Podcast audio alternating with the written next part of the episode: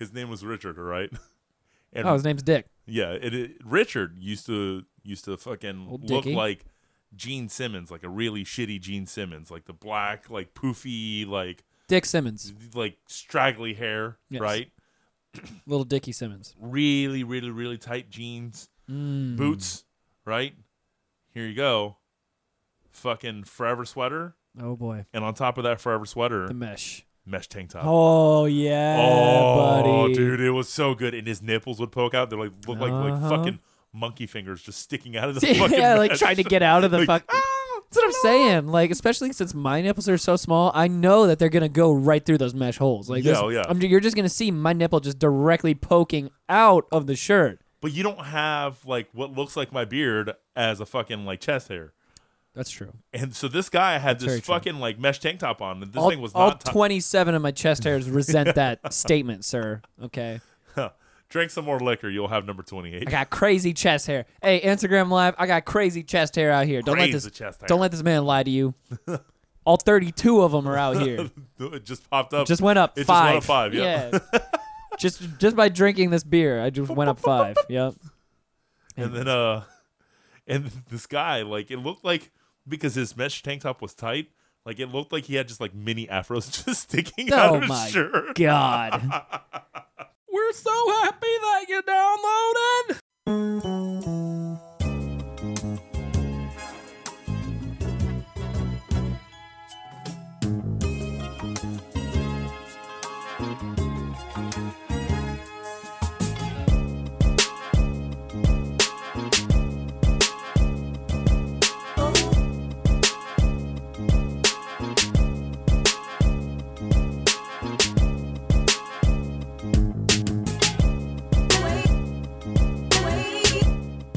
Yo, yo, yo, what's going on out there, world? How we doing and shit? Welcome to Steezy's Trap House. This is your boy Steezy, and it is show motherfucking number 252.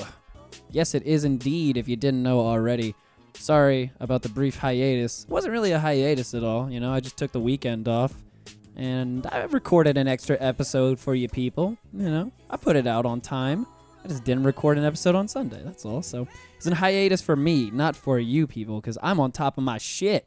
If you didn't know, and I had a great fucking time at Three Points in Miami, and I'm not gonna tell anybody about it, namely you people at home, because the things that we did that weekend I cannot say for you to hear. You have to hear it from the horse's mouth directly.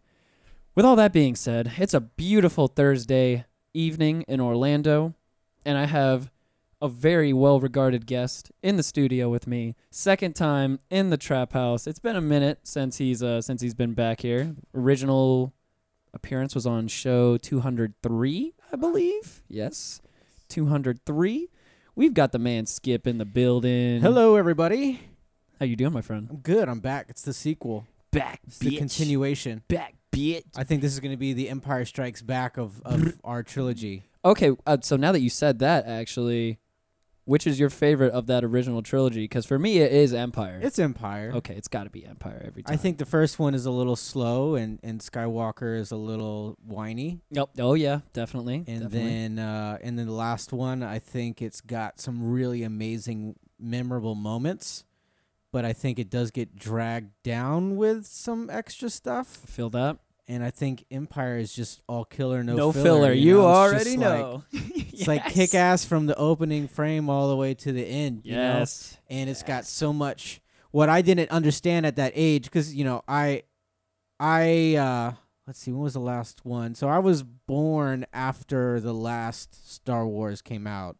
Um but at the same time like I was still very much immersed in the culture, Mm. right? Cause like I had all the toys, I had the bed sheets, you know, like I had all of that stuff. I had the the figures and the collector sets and all that, right? You're killing it, Star Wars Uh, wise. and but I didn't know at that time that there was just so much damn swagger in that movie and Han Solo and the way that he he talks he talks to the ladies For real. Yo, you don't even realize it as a kid until you go back and watch it all over again. You're like, It's like a dude is like a game master. this you know? man had game for miles. you know, like giving her a little bit of a hard time and calling her names, and then she gets all riled up, and then Uh-huh. like all then he hot takes and her bothered, and then he like smooths it out, takes and her it's down just like, easy. and eventually like you watch it, and there's this kind of title, this wave, this like back and forth kind of dance. Like I don't know how people would think about that kind of thing now, when, with, with you know whatever in regards to like relationships in the social justice warrior Mhm. days. But but like what you see is when you go from four, five, six, is like this like immediate hatred, and then he's like, you know, what's wrong, baby? He's basically like, What's the deal? you know, you'd be prettier if you smiled, you know.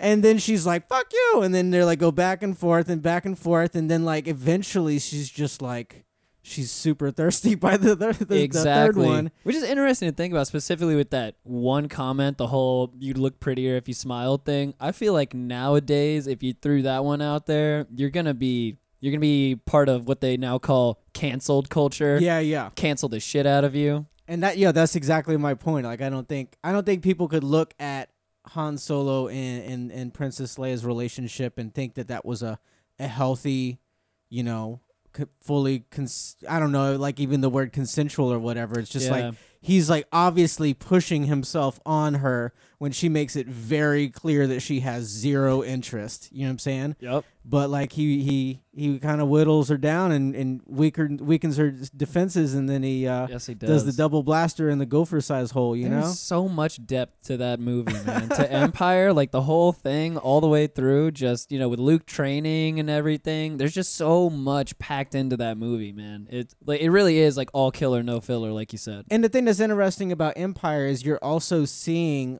a lot of characters at their peak from like even if you look at like all the way up till now, the overarching story, like no one was really cooler or more badass or more efficient or more capable with the exception of maybe Luke in uh, Last Jedi as far as capability goes. Yeah. definitely very capable now.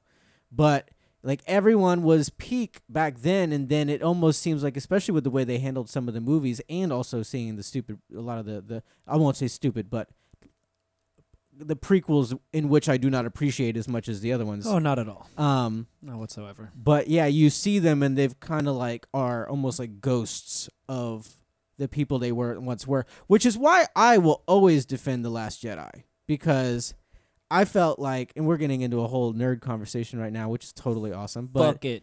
um, so for everyone out there who's waiting for something cool to be said, you're gonna have to put the uh, the pause button on for a minute. Yeah, deal with Um, it. You can cancel us if you'd like to. I don't give a fuck. Um, Cancel I will shit out of always defend Last Jedi because I felt Force Awakens was such fan- heavy-handed fan service, and it was just like everything you've ever wanted at one time, you know, like, and uh, and I felt like it was a little pandering. They took a cop out for sure. I feel And then, like if anything, the Last Jedi is a little heavy-handed at parts in the opposite direction of just like build up expectation and then be like, "Fuck you," you ain't getting you any know, of like, this, and uh like who is Snoke and you know right? why did that happen and that doesn't make sense or whatever you know like the build up It's like and- Borat. Like you will never get this. You will never yeah get this. know, this is mine um yeah so like in, but at the same time it's like it's so realistic and it's so Deadpool style breaking the fourth wall of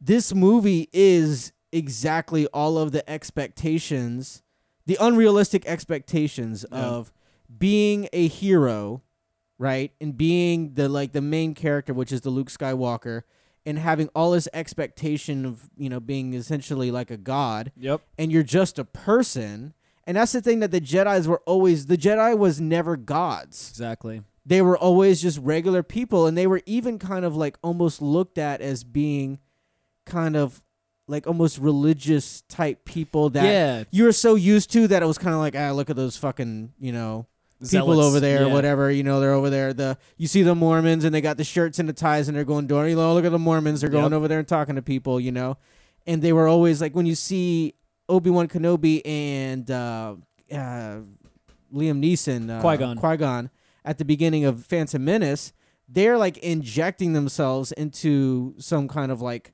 discussion that's happening between multiple parties, Yep. and they're like being the peacemakers, right? And they're then they're like, oh yeah, the Jedi's are here. You know what I'm saying? So it's like that's that's appropriate, I think, for when you're someone that could kill anybody with your lightsabers and your, your mind controls and all that kind of stuff like that. You should be somewhat lamented Yes. and and it requires a certain balance yeah between the two uh, between the two or excuse me between the dichotomy of that of you know the the crazy cut somebody's uh, hand off or arm off whatever with your lightsaber and then being able to you know dismantle any situation with conversation Yeah. And when people found out that Luke Skywalker was going to be back for the last Jedi, they got so thirsty, like immediately, like talking about like, oh, he's is he going to be able to fly and all this kind of stuff like What that, and do all this is he gonna crazy stuff, and it's Yep. just, and it's just like they had such unrealistic expectations of what that movie and the story could be based on kind of what we even already knew about the characters. Yep. Like, for one, uh, um, oh, Rian Rian Johnson did not put Luke Skywalker. He didn't write Luke Skywalker on that secluded island out in the middle of nowhere. Mm. J.J. Abrams did that. and then he walked away. So realistically, why would Luke Skywalker be hiding on an island out in the middle of nowhere and have been disappeared for the last 15 years or 20 years or whatever it was? He like he wrote Rian Johnson into a corner, and then Rian Johnson was like, you know, okay, he's over on the island because he's jaded. He got old. He got jaded. He didn't. He found that the religious thing that he was so zealous about Mhm. at a younger age, when he only knew his master for like two days before he got killed. It's very true You know, like he's been ro- he's been like walking this road alone and like constantly making mistakes because he's a human. Yep. And he also doesn't have anyone telling him what to do. yep You know what I'm saying? He's like figuring it out on the fly. and he's only under the tutelage of Ben for so long, and under the Yep. tutelage of Yoda for so long, and then they both moved on after that. Yep. And that was those were very short periods of periods of time. So like for me it always comes down to with that movie is like you are seeing a real portrait of a real person who has just like I love with a lot of the Marvel movies is like a real person, a regular person who has a special ability but they don't want that special ability to be the only thing that is special about them. Exactly. They don't want that one thing to define who they are as a person. Sure. Yep. And so that's why, you know, he even felt so much with the whole academy and all that kind of stuff like that. Like he's a very feeling person, which obviously you get from the first A New Hope, that he's where he's kind of like a whiny bitch. You Yep. know, like Yeah, he's very an definitely. emotional person. And like you also see that in Last Jedi. He's gonna go burn down I'm gonna go burn down the temple. You know, like and it's just like, man, this dude is a flawed dude. Exactly. You know, like but at the same time, like he he this is what I get so amped about that movie is despite all of that, he's still that dude that's like, no. You know what I'm saying? Like like Wyatt Earp walking across the river in Tombstone, like, no, you know, like he's just like I don't want to do this. I don't want to be the person that always gets called to like have to walk out there. You know what I'm saying? And Yep. he even said to things he's like, "What are you expecting? Like me to go out there with and face like an army of First Order and like just like whoop ass like I'm Superman? Like no, that's not realistic." That ain't how this shit works. and that yet that's the joke because that's the humor. Like that's what he did. Yep. Like he went out there and he gave all the fanboys exactly what they wanted was this like Star Wars nerd jerk off fest of like of like yo oh my god he's got the lightsaber and he's got this and he's blah blah blah blah blah, blah and you know like and they're all like like nudging each other and like they're hyperventilating and stuff and then it's like no that was fake like it was just a projection you Gotta know love that like shit. And it was just like they even showed the X-wing in the water. Like, is, is he gonna resurrect the X-wing out of the water and then some save the day? And and people got so crazy about it. And then then it was like, man, I hate that movie. And it, people like online just start crazy. And then they had to that poor Asian girl had to take off her her Instagram. that and- shit was crazy, man. Like, Man, I I hate people nowadays. I really do. good God, it. it like it's people, the collective people. I like the individual people. I agree. I just I really don't have a taste for the collective people. It's very Like, infuriating at times with things that I read on a daily basis, people saying, and I'm like, man, do you really ever just take a step back Yeah. and look at what you just said and really, really think about how fucking dumb you sound? Do you know what the problem is with all of those people? Is what they lack is not intelligence, it's not empathy, it's not it's perspective.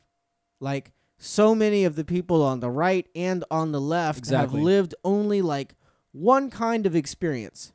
Like one specific kind of experience of location, of orientation, of of of race, of financial status, you know what I'm mm-hmm. saying? Like and there are there are things that I find it, you know, like at, at my age is that is man like the biggest things of whether I was going through some really awful times in my life and my family or some great times or whatever is that the the the change from one thing to another was the biggest teacher.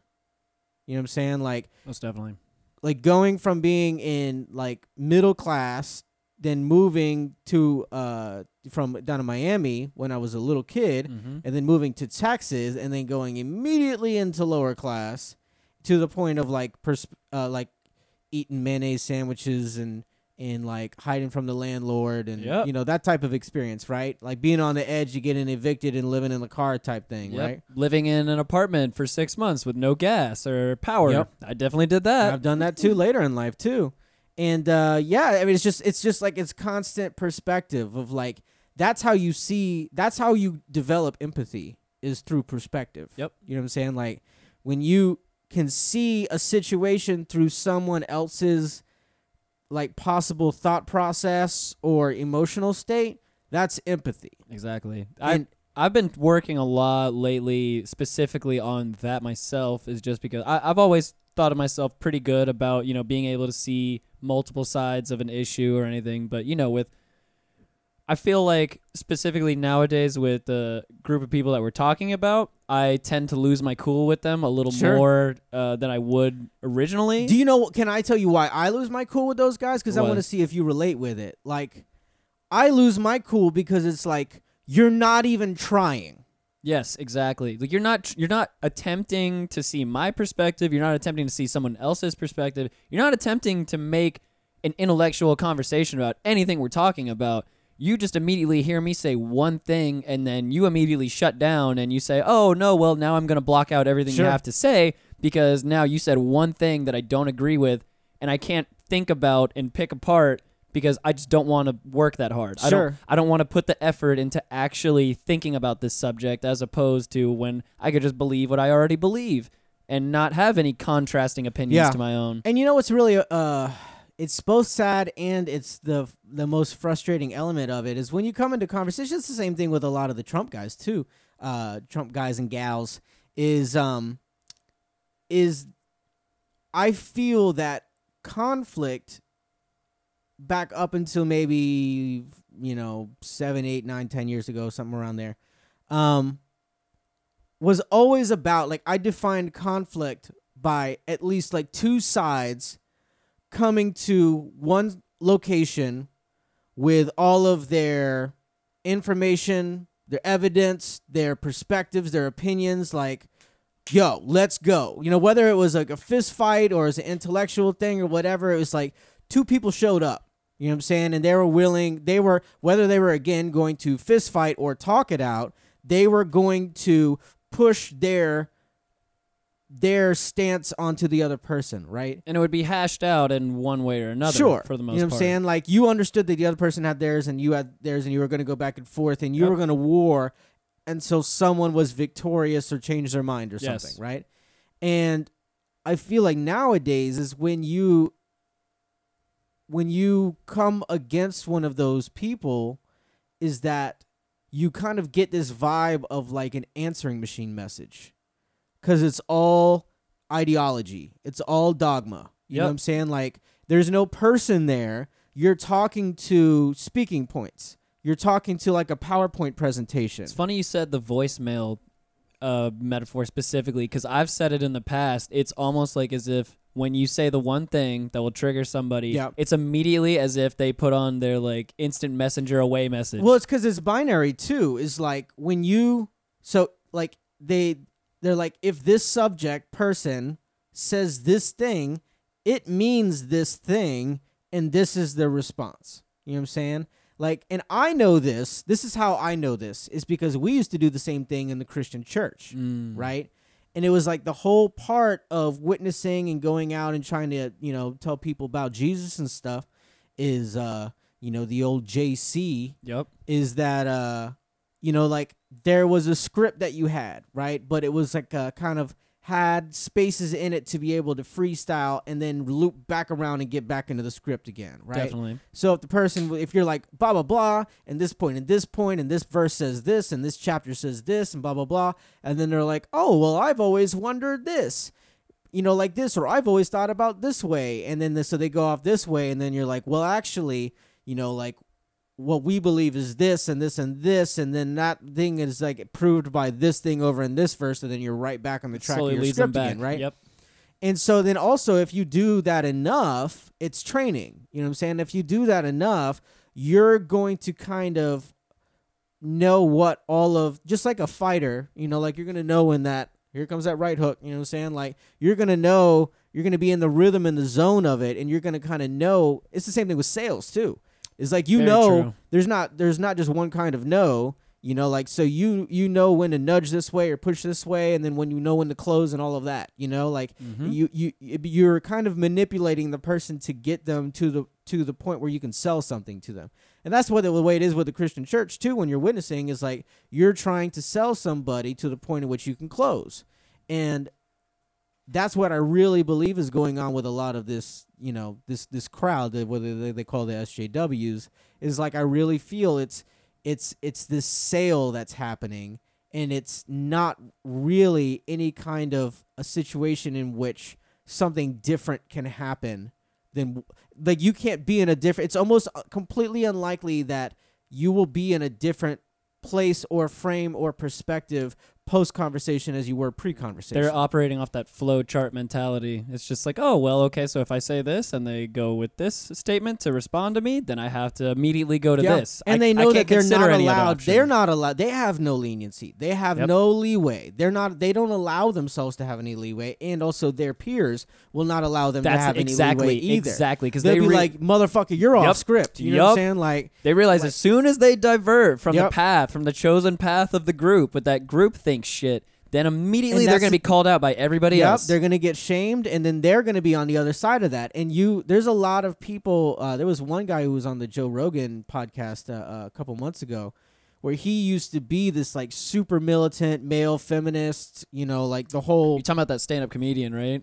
I don't know if he's I- a stand-up comedian. I think I know who you're talking about because Rogan talks about him a good bit. Yeah. And he used to be just crazy, crazy Yep. SJW. Super, super, super militant SJW. And then he had, I don't remember the story exactly, but I think he had kind of a nuanced perspective on something that was supposed to be more concrete, you know? Then he got and attacked. then, yeah, he got attacked and then like thrown to the wolves and stuff. And then he was like, whoa, like, I believe in every single thing that you guys believe in, except kind of a little different on this one thing. And now I'm like a, a Nazi. Now I'm like, ostracized. Yeah. yeah, now I'm like a alt right Nazi. You know, uh, Mhm. what do they call that? The uh, uh, uh, I don't know the the name the the name the term some of the terminology kind of slips my mind right now. But the the the the the gender the one where you're just like the normie Cisgender. cisgender. Yeah. but it's like that said with like disdain. Yeah, You know exactly. Like, oh, you cisgender like white you male. cisgender white male, Yes, straight exactly. white male. Yep. And it's just like, well, damn, man, like you just made a lot of assumptions about me out of nowhere. For one, I'm not oh straight, God. so it's just like, Yep. like okay, so you're just automatically assuming my sexual preferences, right? Yep. You're just assuming everything about me because of like I'm wearing a t-shirt and jeans essentially, and you don't even know like where I'm from. Like I could be Cuban. Exactly. Yo, real shit though. Real shit. Where I was born and raised, you know what I'm saying? Like As a Puerto Rican, a little bit I more of a tan, I could be I could be straight up Cuban, or I could be half something. yeah, definitely. I mean, as a I Puerto have Rican, black friends that are half black that look straight up white. I've got full uh, first cousins that are Puerto Rican as well, that are blonde and blue eyes, and I do not look like that at all. I'm Yeah. brown with coarse fucking hair, you know. But those are my first cousins. Like it's the it it. Oh man, that shit pisses me off so It's much. like so. It, you know what it is? It's like this sounds really like a like a bitch move, but it's fucking unfair. You know, like that's what it is, like straight up and down. And it's a unfair that's like, like, why am I getting shit on right now? Like I didn't do anything. And I think that's why a lot of people get like they move towards some of these more extreme groups, is is because like, yo, I was just fucking chill, leaving everyone alone and being chill, and then now I'm like the bad guy. So like I'm gonna go hang out with these assholes and uh and get super fired up and and and like you know have them feed into me like this echo chamber and then i'm just gonna get on you know like super hooked into Yep. you know the same thing but on the opposite side and i think it's the same way thing with the other people is is they gravitate towards extremes They do. right and regardless of which one it is each one is completely self-righteous and they're so attached into this kind of virtue signaling type Oh my Uh, god, yes. where it's just like and, and that's the thing that's that's interesting too is the religious perspective. There's a story in the Bible, um, and for anyone who didn't listen to the last podcast that I was on, uh, my father was a pastor. I grew up in a very, very, very ultra conservative uh, uh, a Baptist Christian family, Mm-hmm. um, and Episode so, 203. Go check that shit out. yeah, check you can check that out. It was a good conversation. It's a good time. Um, but there's a there, so I have a lot of like uh, education and, and like training in In like the. Bible and the church stuff or whatever. So there's some things that kind of come back and they they kind of they still hold value in a in a, an idea. you know? Definitely, yeah. All of that shit can be applied to many things in life, for sure. And so one of them was the story, and I think it was Jesus who was telling the story of uh, people being in the temple, which is like the church back in the old day, Mm-hmm. and everyone was coming up and giving their tithes, which is like a kind of a semi-mandatory part of your income that the Bible says that you have to give Yep. right? And so everyone was coming up and uh, they were giving and going, walking from the back of the temple to the front of the temple where there was this big brass, huge jar basin thing, right? Like a huge, huge, massive vase that was about five foot tall. So people would, and it was metal, it was brass. So people would go and they would drop their coins of their tithe into this huge jar and then walk away and most people were just kind of like dropping it in there. So then this rich man comes in, right? And he has this big, huge bag of gold, and he goes up to the front and he's like pulling it out and he's like holding it high above the jar Mm. so that it has more distance and it makes a louder sound So as it's crashing down in the hear it, jar, yep. so that everybody in the temple can look at this dude and be like, that dude loves God because look at how much he's giving. And then right after him, this little homeless lady comes in and she she you know comes up to the front and she puts this little uh sixpence. Um it's a little it's actually I think it was made out of wood. It wasn't even a metal or uh like a gold or anything like that. And it was just made out of metal. It's very very very very almost worthless Mhm. right? And she like w- put her hand into the jar far as she could and dropped it in there so it would make as little sound as possible. And so then the proverb he said, that woman is um what did they how did they describe her? It's ba- ba- basically she is the one who is the most holy and loves the most and gives the most because she gives for the giving's sake, not for the attention. Not to satisfy anybody else. Exactly. Yep. You know what I'm saying? And not to serve her own ego, right? Most definitely. And that's what I feel like a lot of the the the, the posturing is uh, is that look at me, look at me, look how holy I am. Like look how righteous I am. exactly. Look how right I am. Look how And on script I am. It's so interesting too, just because you know, like I, you know, we're we're both in the art community. Wait, pause. I also just want to preface that's what the Trump people do too. Oh, hands down, yes, by all like means, absolutely. It's this is not me shitting on people who are liberal or democratic No, or not you know, social justice warriors It goes or whatever. both ways, or definitely. activists or people who are vegans, vegetarians, animal, whatever, like Yep. whatever your thing is that might put you in that audience. I'm also equally saying that the same exact mentalities and actions and executions happen within the extreme far right, alt right, Trump crowd, Definitely. like all of those people. And also to even go further with that, it's not to we're not saying these things to make it seem like we're some high exalted beings who know everything. We don't I've know been there. shit. Well, I've been there. Like, so It's- I've been that person. Like, So I've have been I. the Bible thumper. I've been the peop person who's like been hitting people over the head with Yep. dogma and ideology and not actually answering or talking to people as a human being. Yep. You know what I'm saying? Like, I'm absolutely 100% guilty of that. I've been in that perspective. I lived in that perspective for half my life, and I don't have that perspective now.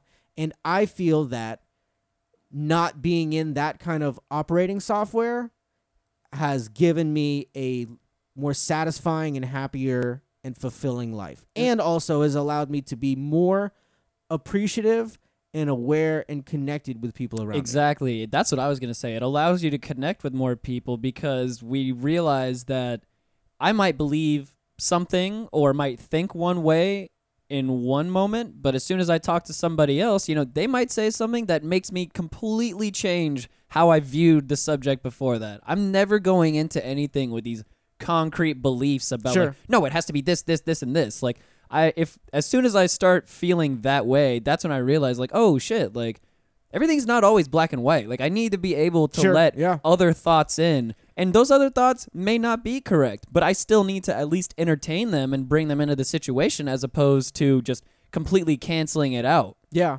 Well, I mean, I I, I really had to come to terms and un- to just to understand like what is my central operating principle when it comes to how I rate and relate with people that I meet out in the world. Hmm. And for me, it's it really comes down to um, my governing principle is like where on the spectrum that you land when it comes to collecting uh, perspectives, right? Like other perspectives, Yes. right? Like whether that's in a book or a podcast or a YouTube video or it's a conversation that you have with somebody, you know, like or it's going to a different country and traveling. Yep. You know what I'm saying? Experiencing other countries. Like all of those are different perspectives. And the the reason why I think that's really powerful is because they're also perspectives that you gain and gather by being in that situation, but not necessarily um not necessarily by going and grabbing it, right? Like Mhm. it's something that's done to you almost, right? Like when you're walking around Prague or when you're walking around California or New Mexico or you know wherever, Vancouver, you're walking around, you're the stranger. Everything's happening to you. Everything else around you is like fuck you. We do this every day. Yep. You're a tourist. Yep. You know what I'm saying? So like you get to be impressed upon by us. And that's why it's so like revolutionary and when you put yourself in uncomfortable situations and places, you know, whether that be spiritually, physically, emotionally, or like lo- geographically, like when you put yourself in uncomfortable situations, you're going to gain perspective, and all of those won't be good Exactly. you're gonna have you're gonna be confronted with some really bad perspectives. You know what I'm saying? Like I think one of the things that we mentioned in the last podcast, just as far as like as an example, is like growing up in a place that's really super low income. Like you know that there are places that you're not supposed to be walking at certain times of the day. Or certain colors that you're not supposed to be wearing, Yep. or if you have a big flashy chain or a pair nice pair of sneakers, Yep. and you walk down a certain area at a certain time of day or certain time of night, You're gonna get looks. and you get fucking took, like that's your fault. Oh, oh yeah. Like you should have known better. You should have had common sense in that situation. You know what I'm saying? And that's a that's a bad perspective, but it's also a useful perspective. Exactly. You know what I'm saying? Like cuz you don't put yourself in compromising situations because Exactly.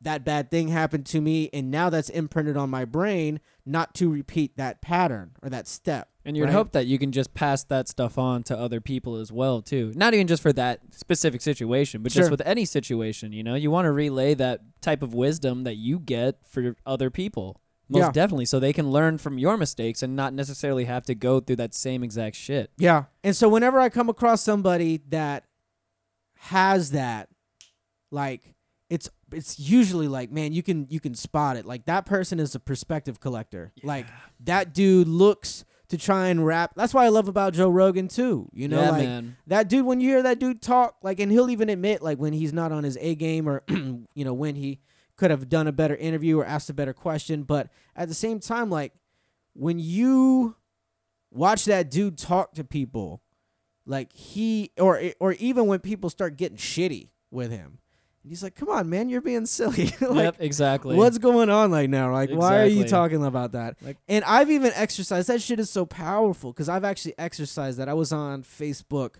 Uh, God, this must have been like a month ago. It happened, and I have, I have a wider range of, of people who follow me on Facebook, right? Mhm.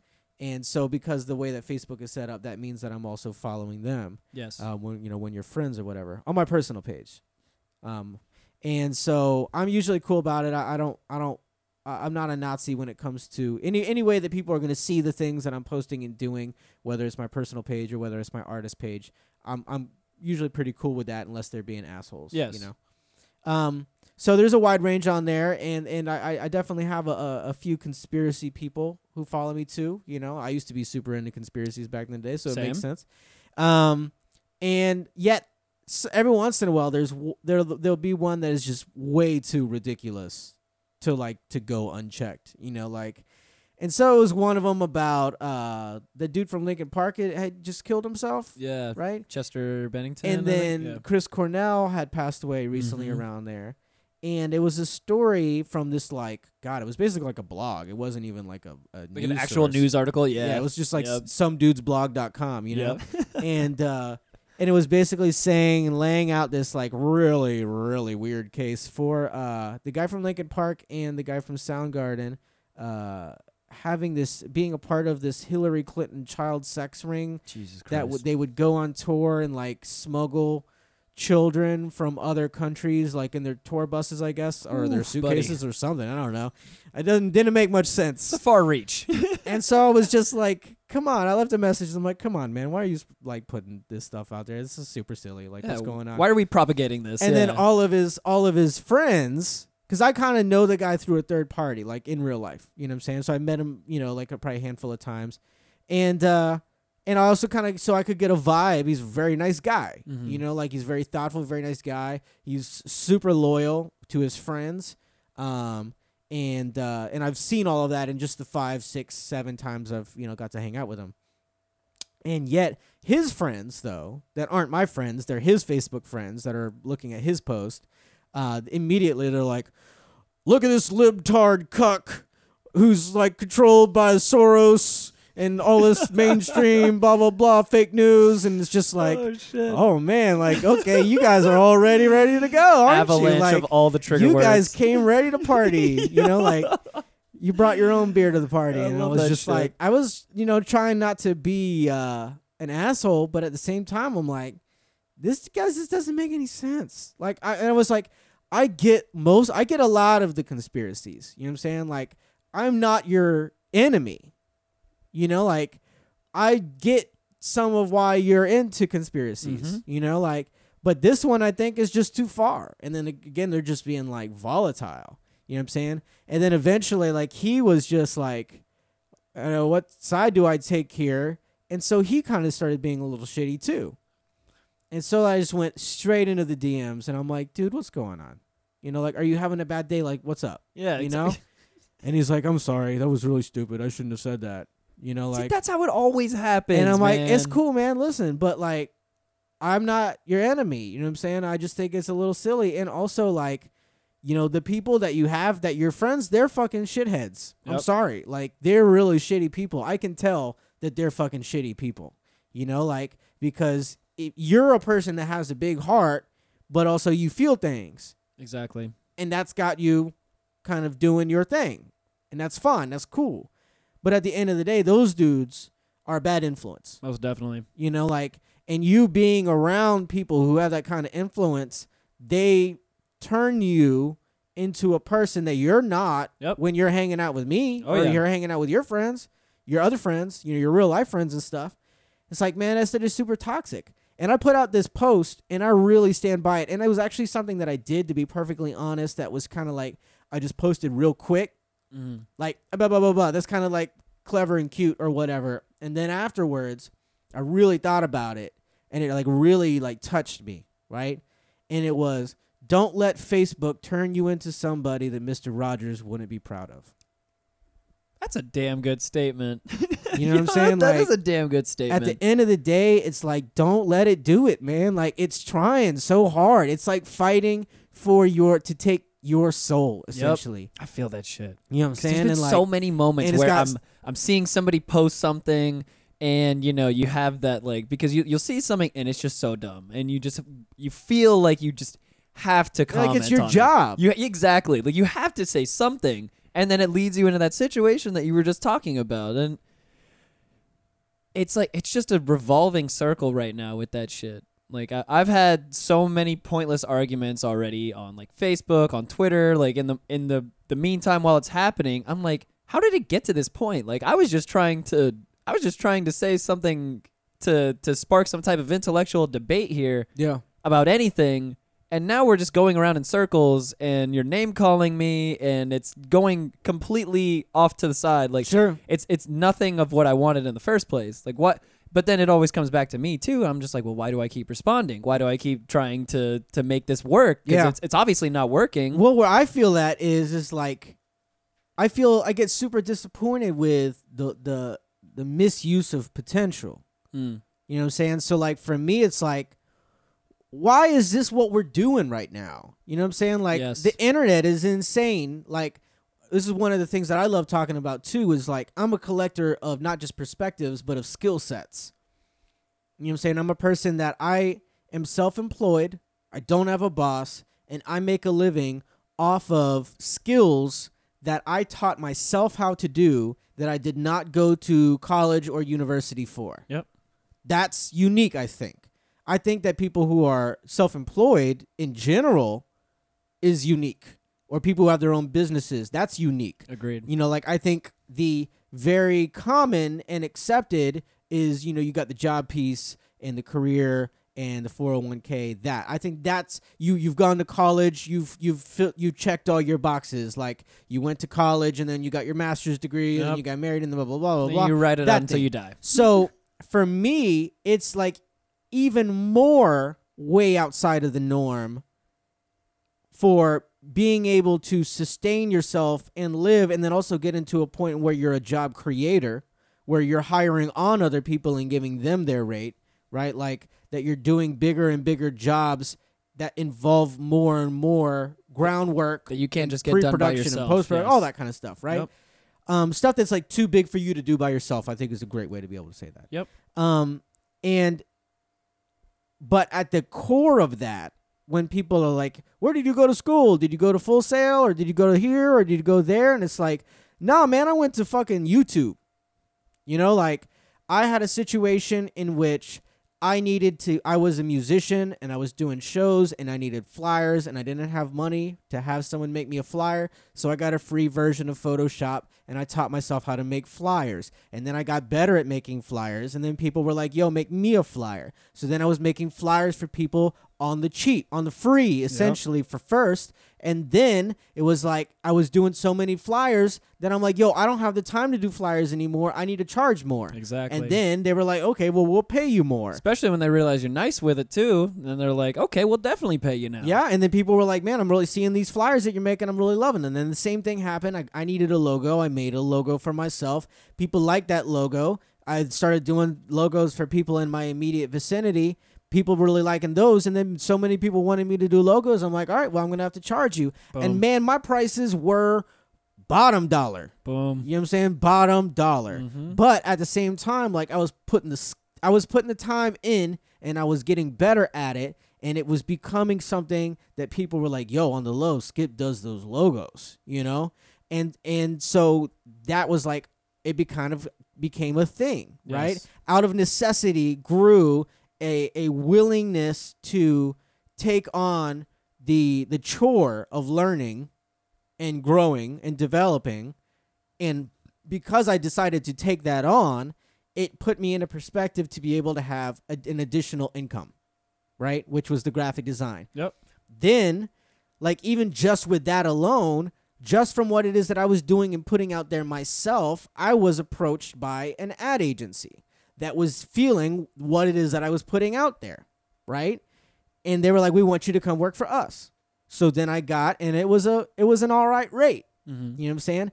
And then after working for them for like four or five months, I got hit up by their competitor agency. Oh, And they were like, We're really liking what you're doing over there. Oh, shit. We'd like to offer you more money. You know what I'm saying? So then I did that, and then I was making more money. And then uh, I had another, I was started doing my own thing for a minute, and I had another agency, a third agency that I worked for, one of the guys from Shark Tank, Damn, one of his companies. Yeah. God damn. And uh, and then that was really good money. You know I was gonna saying? say, yeah. so so like that kind of like we we were I was a part of a, a project with them and we made uh three million dollars in a month and a half yeah, damn. for for something that we made. Yeah, damn. You know what I'm saying? Like and uh Not a bad day. yeah, so I mean it was like crazy, you know, like so and but that, that but the bottom dollar, the bottom line is where the buck stops is like I was the only person in that office that did not have some kind of a design degree. And that's got to feel fucking great to be able to be in that position, making more say, than a lot than a lot of the other people and and, being in more of a leadership position than a lot of I the other I did people. this myself. I put myself in this position without the help of anybody else. This Yes. is literally built off of all of my own hard agency like a motherfucker. Yep. You know what I'm saying? Off Like of me breaking my own back after all these years working on this shit to see it pan out like that. That shit's got to be and like super appreciative at the end of the day. Exactly, and that is just one thing. Like the same thing with the video. Like I was in a situation in a relationship, a professional relationship with a production company who was going to help me create a, a TV show, right? Called Skip's Big Ideas. Yep. and they fell out halfway through the production after already money was taken we already got fundraising we already got a grant we already Damn, got dude. all this promo out there like all of that like my name was was fully in the guillotine Yep. you know what i'm saying like and it was gonna be my neck and so they're like ah sorry we're out you know Fuck, and they gave me the footage that they shot. Everything was like halfway done, and uh, so I was like, "All right, well, either I can just start making phone calls and making apologies, or I can start learning about cameras." Yep. You know what I'm saying? Like, Time to pivot. Yep. yeah, time to time to go into learn mode. You know what I'm saying? Like Tony Stark uh, says in the Iron Man, is we're going back to uh, what is it in the second one where he gets that that element? He's like, we're going back in the hardware mode, and it's just like. Honestly, I've only seen the first Iron Man, and when you said that just now, I just saw Ghostface this past weekend. I literally thought you were talking about Ghostface. Oh, I was, I was like, oh yeah, Tony Stark's, yeah, Supreme Clientele. no, that's baby. not a bad. That's not a bad uh, crosswire for sure. Yeah, definitely not. But um, but yeah, going into that and it's just like, all right, let's do this, and going out and I actually, you know, like started really simple with it, which is another thing I like to tell people because it's like you don't have to have like a crazy professional rig right up in front. Like give yourself time to grow. Give yourself a starting point, something that's within your means to be able to control, manipulate, and execute efficiently with, right? Which for me was getting a new phone, Mm. right? Getting the, the the phone up. I had like an older iPhone and then getting that 7S that had the 4K camera and looked super super crispy, right? And uh and the lighting and the coloring and so like that's really great cuz you don't really have to do much post production on it, you know? And I finished up the pilot episode for the show on my phone, right? And a little light that I Crazy got, to think about right? too. Yeah. and people were like really feeling that pilot episode and they really loved the look of the phone too because it had that reality tv look to it you know Ah, I gotcha. and um so that you know grew into like okay well i think i'm gonna you know invest and get like a, a actual camera body you know what i'm saying? Like and i didn't go get like the most expensive full frame canon or something. Like i got a micro four thirds panasonic that you know like looks really really great. And a little bit at a time i'd get okay this piece will make this a little easier. And this piece and everything that i got was uh, an investment into being able to do something of a better quality faster more efficiently and cheaper Most right definitely. and then because of the things that I was doing for myself, like then that's when people were like, "Yo, can you do stuff for me?" Same exact process. You know what I'm saying? And even then I took it to the next step, which was I had ideas of what I wanted to see out in the community. I had ideas of what I wanted to see in my city. And so I was taking those ideas out and I was teaching myself how to write business proposals so that I could get in conference rooms with boards, you know what I'm saying, and like be able to pitch ideas to get money. Yep. You know what I'm saying? To be able to make those ideas happen. Yep. And that's how that's how I came to uh, do the on the spot show with Downtown Arts District in Sam Flax, Orlando. Which is It was an idea. It was a pilot that I shot on my own dime, like with Swanberger damn son. that I went out there and I made that happen. I put together the proposal, and then Downtown Arts District helped me bring it to Sam Flax, Orlando, and did the full on thing. Met with the managers in their boardroom, showed them the episodes, gave them the whole spiel, and then they loved it.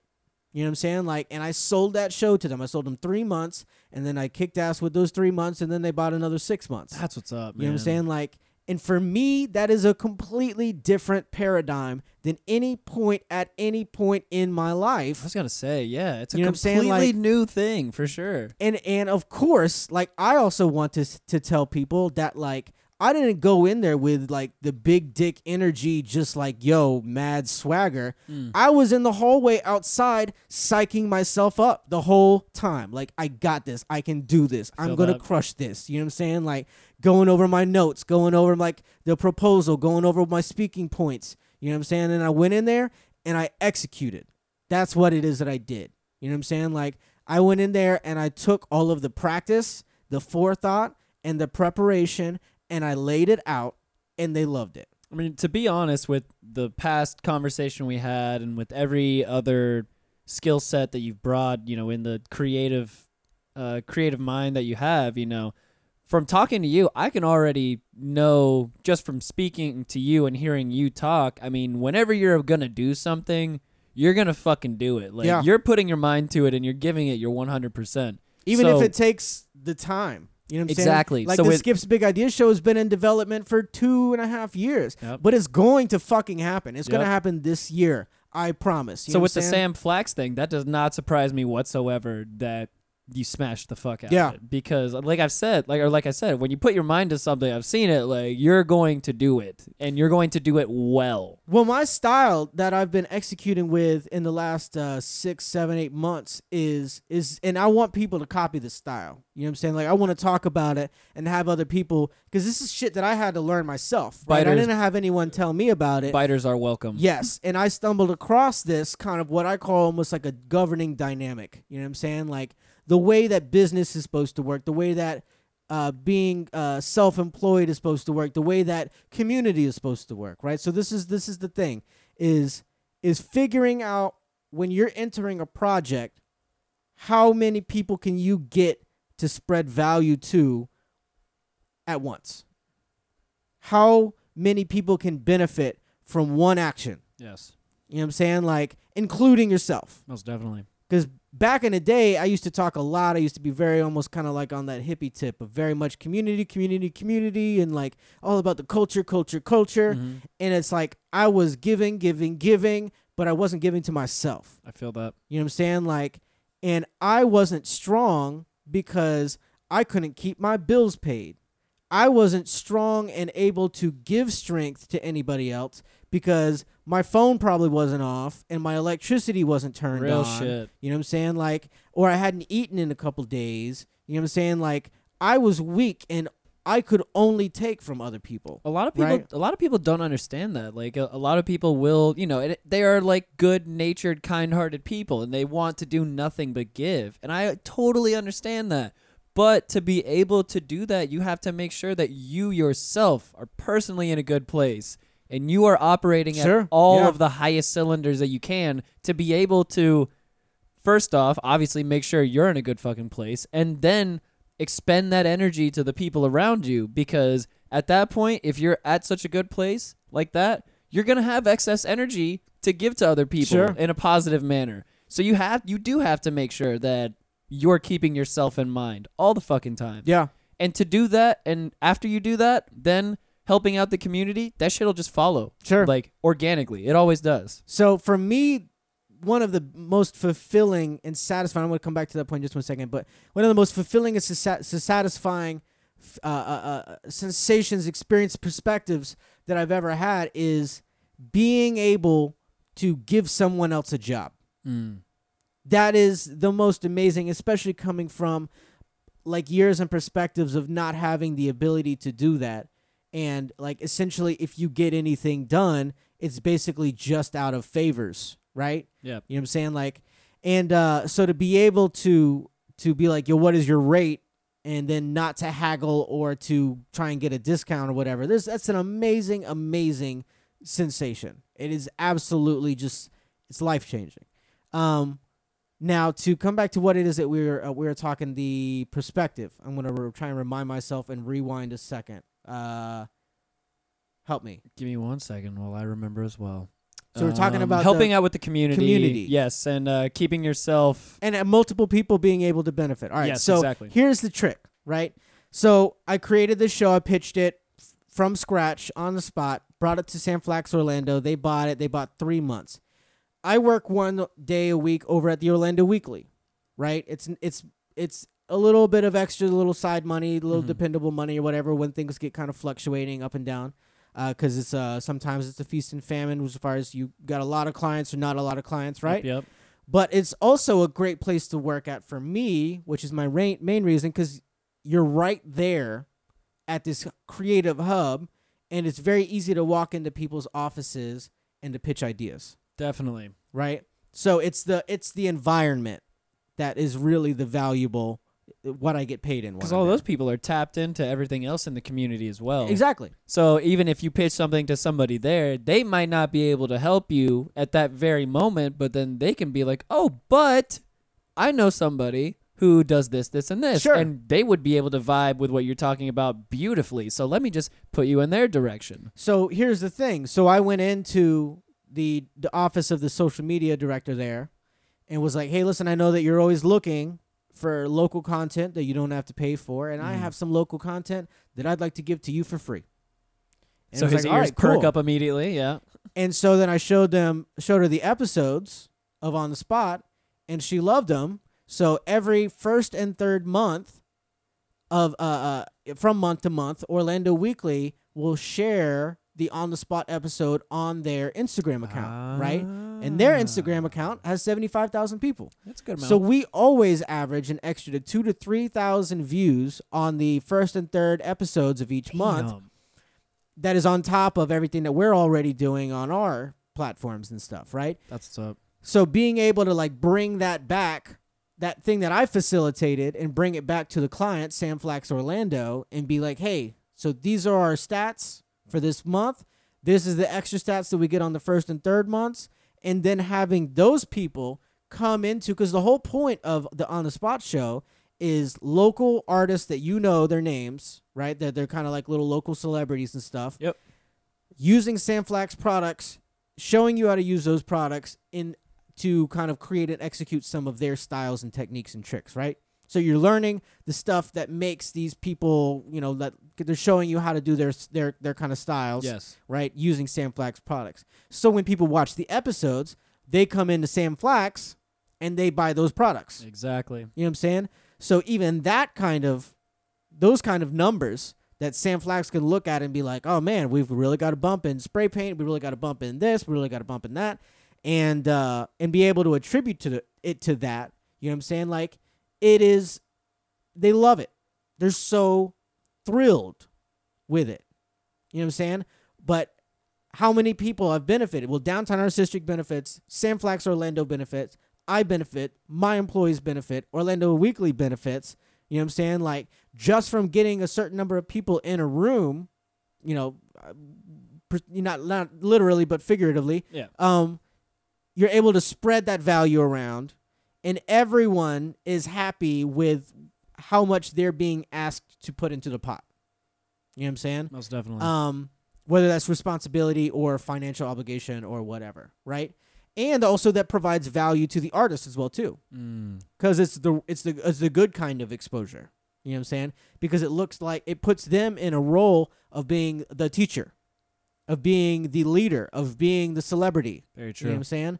Like even if even if one of those I mean like I think it's not even worth saying because Boy Kong is a celebrity. I mean he's worldwide. Andrew Spears worldwide. You know what I'm saying? And Samantha Shoemaker's definitely on her way. Yep. You know what I'm saying? Like you have local people and abroad, right? And like yes, that's a that's a value. That's a fifth dimension to the value that you're being able to spread out, right? Definitely. And if if every time that you approach something, whether you're doing it for your own your own personal self or whether you're doing it for a client, if the new paradigm of content creation is being able to bring in as many people as possible on a project to be able to make it as easy and cheap as possible because most people don't have like a marketing budget yes. you know but instead of getting them to to uh, instead of uh, if you get them to think about it outside of the box instead of in, inside inside of the box would be like hey come on down. We're having a new year's president's Day oh, and we're gonna have 10% off this and got a you know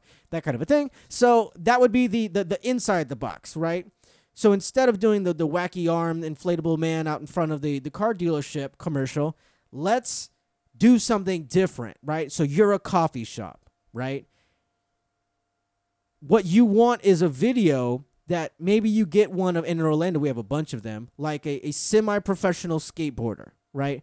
Someone who's like really good and is kind of on their way and we have a ton of them same thing with wakeboarders here in town too. Oh yeah. um but they're not like Tony Hawk yet. No. and work something out with them. Give them like a, a gift card for you know $200 coffee right? They're gonna love that. That's cool. And so like let's say like drunken monkey right and then the skate park is right down the street from there Yep. so you start the video in the skate park and he's doing all these tricks and kicks and you know like he's inside the the the course and all that or whatever looking super cool and then now he's skating down the street and you're followed behind him on this little dolly shot or whatever And he and then it off a ends with him like kicking up on the board and then he walks in and then he orders himself a you know a coffee and some food or whatever Yep. and goes and sits down and then everyone's logos comes up and it's essentially a skate video but it's also got these other drops in there Yep. you know what i'm saying and then they're like location drops Exactly. you know like you're seeing people you're seeing the subject interact with the landscape the landscape being the skate park being the street and being the coffee shop all in one thing Yep. you know what I'm saying? And then if you can have some kind of a narration going over it or whatever, like, you know, we're a part of the community and blah blah blah, and we like to energize and provide, you know, the caffeine and the the the, the environment, blah blah blah, whatever, to keep people going and to keep them pushing themselves, yada yada yada. It writes itself. You know what I'm saying? Most Like definitely. and then it's pff, drunken monkey or whatever it is. You know what I'm saying? Like whatever the company is, and then now you've given value to the the skate park, to the skateboarder, to the coffee shop, To the you know, area. and to the area, overall. you know, like make that a character, the Milk Yep. District or whatever, and you've spread, and then that's when you go to the Milk District board, right? That council. Exactly. You know what I'm saying? Like, what can you do? You know what I'm saying? Like, can you give money? Okay, you can't give money. Can you give? Can you put this out on your newsletter? Yep. You know what I'm saying? Can you put this out on your on your On your social, media, sites? Yep. You know what I'm saying? Like, go to the skateboarder. How many followers do you have? You know, bro. you gotta add the bro in there. You know, like how many how many followers you got, bro? Dude. and be like, "Oh, I got seventy thousand, dude." And then it's just like, "Hey, all right, well, we need you to post about it and then do an Instagram story." Yep. You know what I'm saying? Like, okay, what is the skate the skate park? You know what I'm saying? Like, how about this? Can the skate park do- can the skate park donate a board and some wheels to the skateboarder? Because now you're giving him something more than just a, uh, maybe a gift card and that. Exactly. You know what I'm saying? Like, so it's just like you've got to think outside of the box in that way of like, how can we spread, how can we get, how can we make a party where all the kids in the neighborhood can share toys and all like, Everybody leveled eats. up. Yeah, everybody eats. Yeah, exactly. you know what I'm saying? And so like that's been my passion, and that's that's my new definition of community. That's what's up. We all have to be strong. We all have to be doing well. Most You know what I'm saying? Like, and also at the same time, we all have to be working hard, trying to be working harder than the next person. That is You know what I'm saying? Like- damn sure. And we For all damn have to be constantly hustling. You know what I'm saying? So like all of that, there's a certain responsibility. Then that's that's the most unrealistic part of it. But I think when you approach a situation, I think that you inspire, right?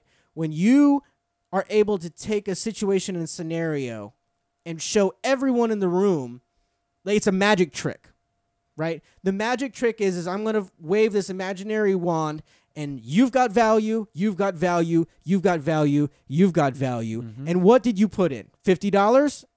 a hundred dollars? You know what I'm saying? Like how many more customers, how many more things? What was your benefit in return? And that's the ROI. That's the return on investment. And as long as you can keep that return on investment green and positive, you know what I'm saying? Like there is no reason why they should have any kind of qualm or complaints. Exactly. You know what I'm saying? Like You're only going to be moving forward. and if you can find some clients that are willing to let you kind of have a little bit of freedom and to show them something different than from what they've done before, like even if you have to do it out of your own pocket, and I've done that twice for two clients that I wanted real hard, like I wanted real bad, and I was like, hey, I'm gonna do this for you for basically free. And but if this pops, like this is how much I'm gonna do it for Yep. next time. This is what I'll be expecting. Yep. Yeah. Most definitely. You know what I'm saying? And I got them as clients because I was able to show them quality. I was able to show them a perspective. I was able to show them something out of the box. They were excited about all out of the box ideas. They were willing to invest in them as long as it was a very small investment. Mm-hmm. And then when it came back and it started returning on their investment, then it was like, okay, Now we can build. and I'm like, yo, but listen, I'm not just going to charge you more. I'm going to give you a better product Most definitely. because with this money, I'm going to go get this lens. Exactly. You know what I'm saying? Like, and this extra thing here that's going to do this and blah, blah, blah. And it's like the next thing that I put in your hands is going to be even up from there. Most definitely. You know what I'm saying? Like, and you're constantly, that's the thing is like, man, like, I'm doing real good, but I am broke. You know what I'm saying? You know why? Is because I don't keep any of my money It's all being invested back. it's all being shit. reinvested right now. Yep, you most know what I'm saying? So like I pay my bills, I make sure that everything's not, you know, going over or anything like that and I got enough little bit of money in case something but like everything is going back into like, yo, let's do this. I feel that. Let's let's be real about this. Let's be serious about this. You know what I'm saying? Like instead of like being that dude that you got a car but you haven't driven it in a year, it's been sitting out in front of your house because you have this sixty dollar hose that you need to replace. It's just like, yo, let's grow up together. You Real know what shit. I'm saying? Like like you have something you're you're not able to do something because some one thing that cost a hundred dollars or whatever two hundred dollars is broke and then now you can't make money unless you go get a job or you go get another job or whatever it's like yo let's figure that out you know what i'm saying because if you find two hundred dollars and you get that thing fixed like you don't buy here's my thing don't buy anything that's not going to make you money definitely. I, I'm right there with you, man. and if you if you have that with you. mindset, you're gonna find that sixty dollars for your hose or two hundred dollars for the other thing that broke or whatever. Yep. Like if you're not going out and buying stupid stuff or like living extravagantly, like yo, just eat peanut butter and jelly every day until you have your two hundred dollars. Real shit. You know what I'm saying? Like Real shit. like go hard. Facts. Yo, uh, right now at this very moment in time, I still pretty much only eat like trail mix, avocados, and eggs. That's about it. Well, that avocado game can get expensive depending on where you're getting them. It can, it can, but you yeah, exactly depending on where you get them, you got to go to the uh, to the magic spots. Yeah. But if I'm not buying anything else for food, Sure. then I got money for avocados and I'm saving money for other shit that I can be putting into because I'm literally only eating avocados and peanut butter. Basically. Well, I mean, even that, if you take it up a step, because that's an extreme, right? But I'm an extreme individual. yep. I'm right so there for with me, ya. if I need to get extreme, like I'm gonna get extreme. do what you gotta However, do. most people aren't really there, so it's not really about just eating trail mix and avocados. yeah, no, Maybe it's just about making food at home so you don't buy more expensive food out. exactly, yeah. You know what I'm saying? Like maybe take a month and just go sober. Oh, most definitely. You know what I'm saying? Like most definitely. no weed, no alcohol. I love both of them, but like I've done it. You know what I'm saying? Like, all right, this is how much I spend on that, and I want to I want to take that number and I want to put it onto that board over there, that goal or Yep, that yep. whatever I need in that envelope, and I'm gonna make this shit happen. So Most I'm not smoking this month unless it's somebody else's. You So know what I'm saying? Speaking of reinvesting into new projects and whatnot, I know that you have a couple new things that you're working on right now. Would you like to uh, indulge? Yes. Go a little further. Yeah, it's no worries, no worries at all. My homie's got to uh, he's got to make moves on over here and do his little thing, thing, thing, while we get ready to discuss these lovely new, lovely new things that are in the mind of Skip because this man's got big ideas if you didn't know already. You see right, what I'm I back. did there? You see what I'm I did actually there? recording and filming right now, so this is something cool for anyone who's listening listening out there. We're gonna be uh, taking what we're talking about. We have some video that we're rolling uh, on the side, and we're gonna merge the audio and the video. We're gonna chop some clips up, and then you'll be able to. I'll send them to you, and we can we can both post them, so you'll find them on Steezy's Yup. Instagram and socials, and then they'll be on mine Yup, which yup. you can follow at at C Skip s e e s k i p on Instagram, all the socials and the YouTubes and the the the Facebooks and all of that. Uh, you can find me real real real easy s e e s k i p like C skip run, but just without the run. So we got the video rolling. Check those clips, and then you can share them and revisit them at your leisure. So ask your questions. So I know that you have something to do, something to do with bananas, and I'm not talking about my top banana award Oh, that I you can see I was eyeing that right there. yeah. here. I mean, I was gonna say I would give you the top banana award because I know Well, you. it's got your name on it. It does have my name on it, yes. So That would be know, weird. That, Yeah, that was the that was the thing. I mean, we could That would be it dope. out. That would be very Deadpool if I had an award and I just crossed out your name and That's wrote skip on saying. there. That's what It'd I'm be like- it could definitely happen. I mean, really, you could just cross out the teasy and then put Kip over Yeah. the top of that. You know, not even have to work that hard. You can World's keep the best S. grandma.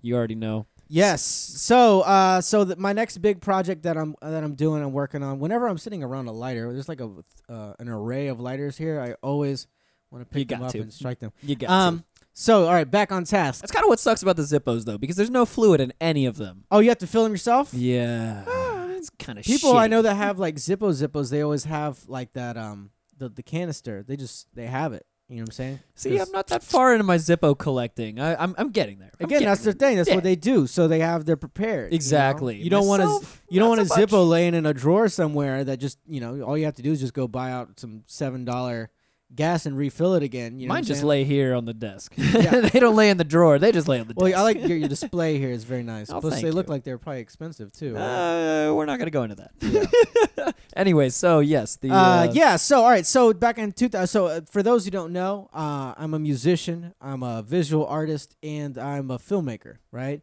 So uh, back in 2015, I made an art installation that was called "Exploita el tercer mundo," which is Spanish for "exploit the third world." mhm. Right. And it's a uh, giant, 20 foot long cardboard banana that was crushing the Chiquita banana lady underneath it, Wizard of Oz style, fruit everywhere, crime scene roped off, and it's uh, essentially talking about the import ex- the unfair import export practices between first world countries like America and third world countries like Panama and Nicaragua Yep. and a lot of South American countries. Um, in which the people who pick our fruit and uh, and do a lot of that uh, uh, kind of field labor um, are essentially it's like the new plantation. Well, not really new Definitely. plantation. It's been that way for a long time. definitely. Um, it's just it's not really on our radar as far as you know things that we get upset about or things that we we really kind of busy ourselves with. You know, um, it's not the hot topic, the trending topic on Twitter, right? it- it is crazy that that's what that's about specifically, just because I've been to Nicaragua personally, and you know I personally had no idea about any of that Sure. stuff until I got there. yeah, they essentially live their whole lives there on a you plantation. see what's going on over there, and you're like, wow, this is what's fucking happening around Yep. the rest of the world, and I'm just living, I'm just living my comfy, cushy life, you know, Sure. getting pissed off about little first world problems, and these people are over here doing this shit. They got a they got a um a rule over there too when it comes to the yield, right? To like actually getting it out,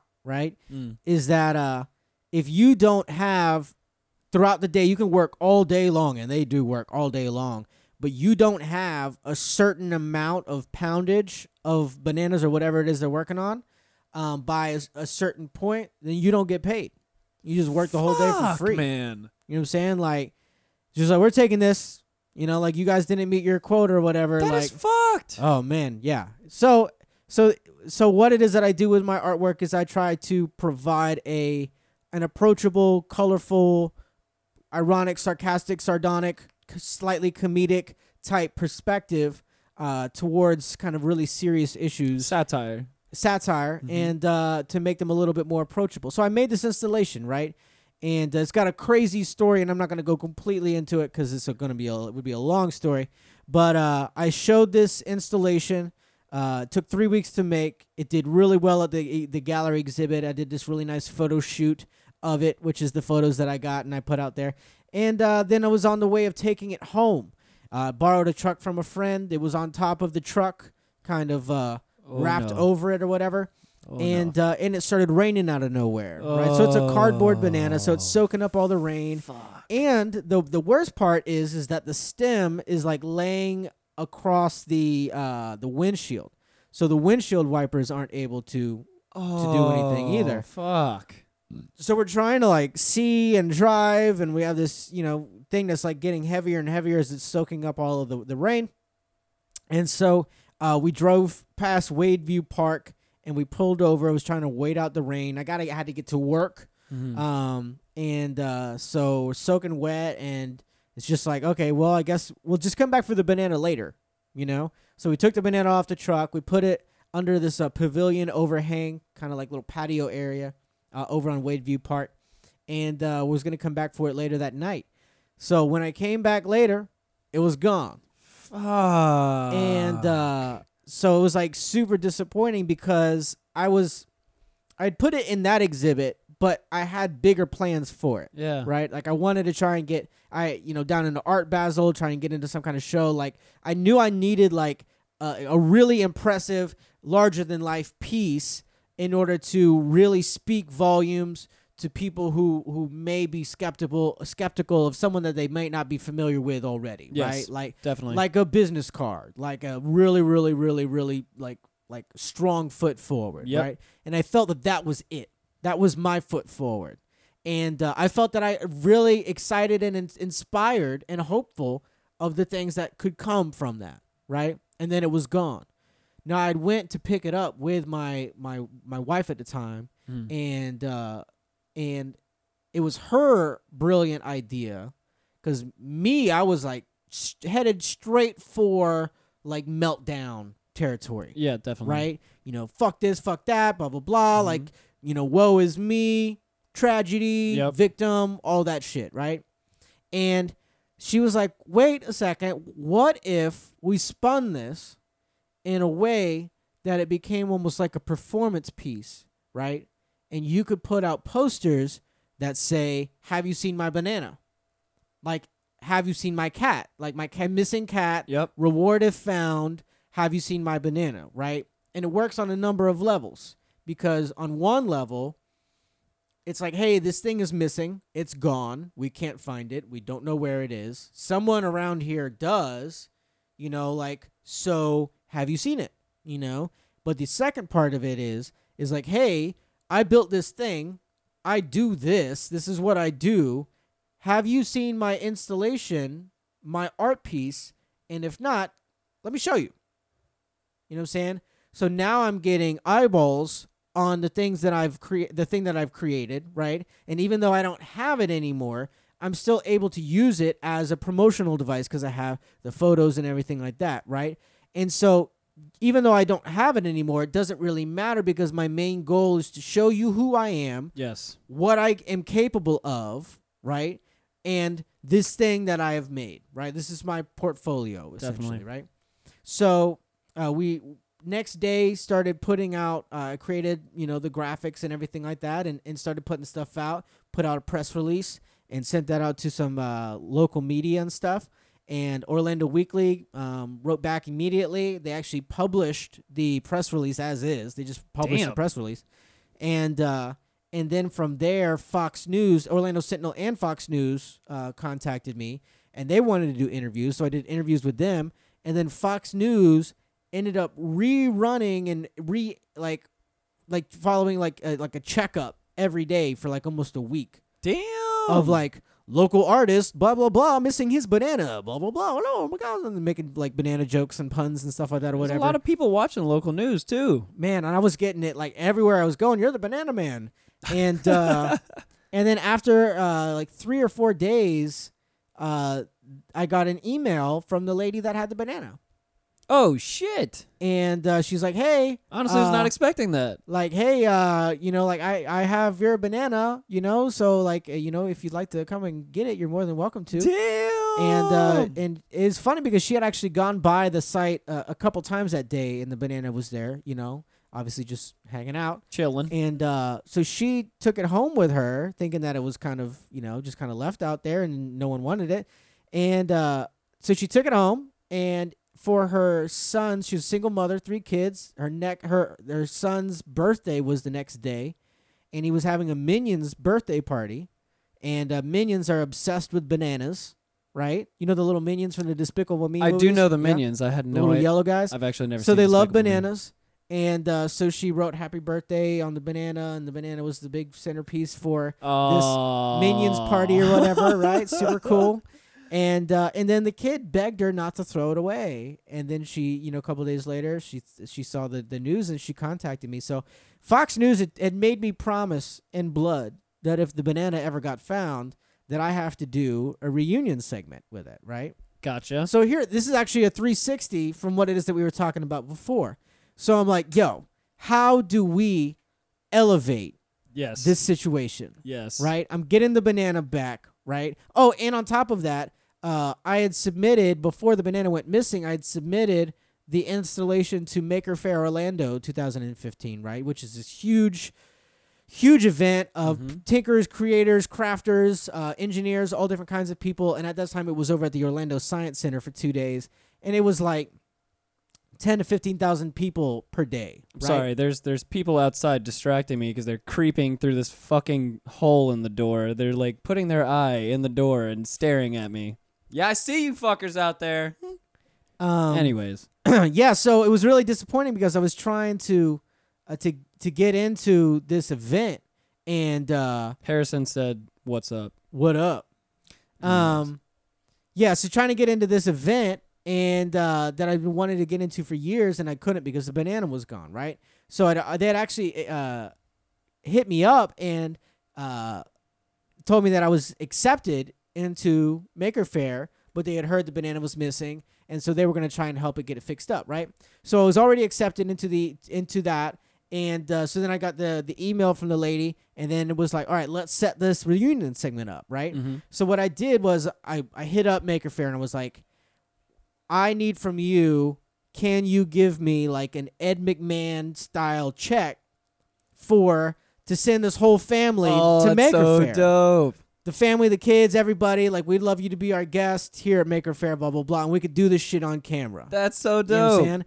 And so they're, they're like, yeah. So they they ran with it. They they made it up and everything like that. And and and uh, and then so I was like, all right, what else? So at the time I was Gotta keep pushing. I it, was yeah. working at Black Bean Deli, and I'm like, so I went with them. I'm like, yo, can can you guys donate dinner for the family on a gift card, Fire. and then come down and present it to them on camera? That gets It's like, Black Bean involved. Yo, let's No. do it. You know what I'm saying? Fire. and then my my my my wife at the time also the the super genius uh she was also an amazing photographer and so she gave the family a uh, free photo shoot right which actually was really amazing because the family didn't she had said that that was really touching because she didn't have any family photos right very cool Wow. Yeah, very cool. So cool. they just like all really just came together beautifully. and we did all of it on camera that's fucking dope, man. And the last shot was me with the the the uh, the banana in the flatbed of the truck driving off into the distance. Oh, it's so right? fire. So that was like an insane, insane first chapter of the story. The second chapter, real quick, is it won a bunch of awards. It, I rebuilt it, reskinned it. Mhm. It won a bunch of awards at uh, Maker Faire Orlando, and then uh, Congrats, by the way. Thank you. And then um, a few months later, I got hired to show the installation for one night over at uh, Aloft Hotel for a New Year's party. Bet. So I went and set it up, roped it off, and everything like that. And the next morning, I got a call that some drunk people from the party decided to try and take a photo riding the banana, and then they crushed it completely not After fixable, you repairable. Did it? Yeah. Yeah. Jesus, not Christ, repairable, dude. like completely like destroyed it, right? And then the hotel completely stiffed me on paying me for it, right? They didn't give me any compensation. fucking Aloft, yo. So, um, so yeah, that was the end of that. So Fuck. fast forward two years, still like for years, it would I would be in line at like Publix, and someone would be looking at me sideways. And be like, hey, are you that banana guy?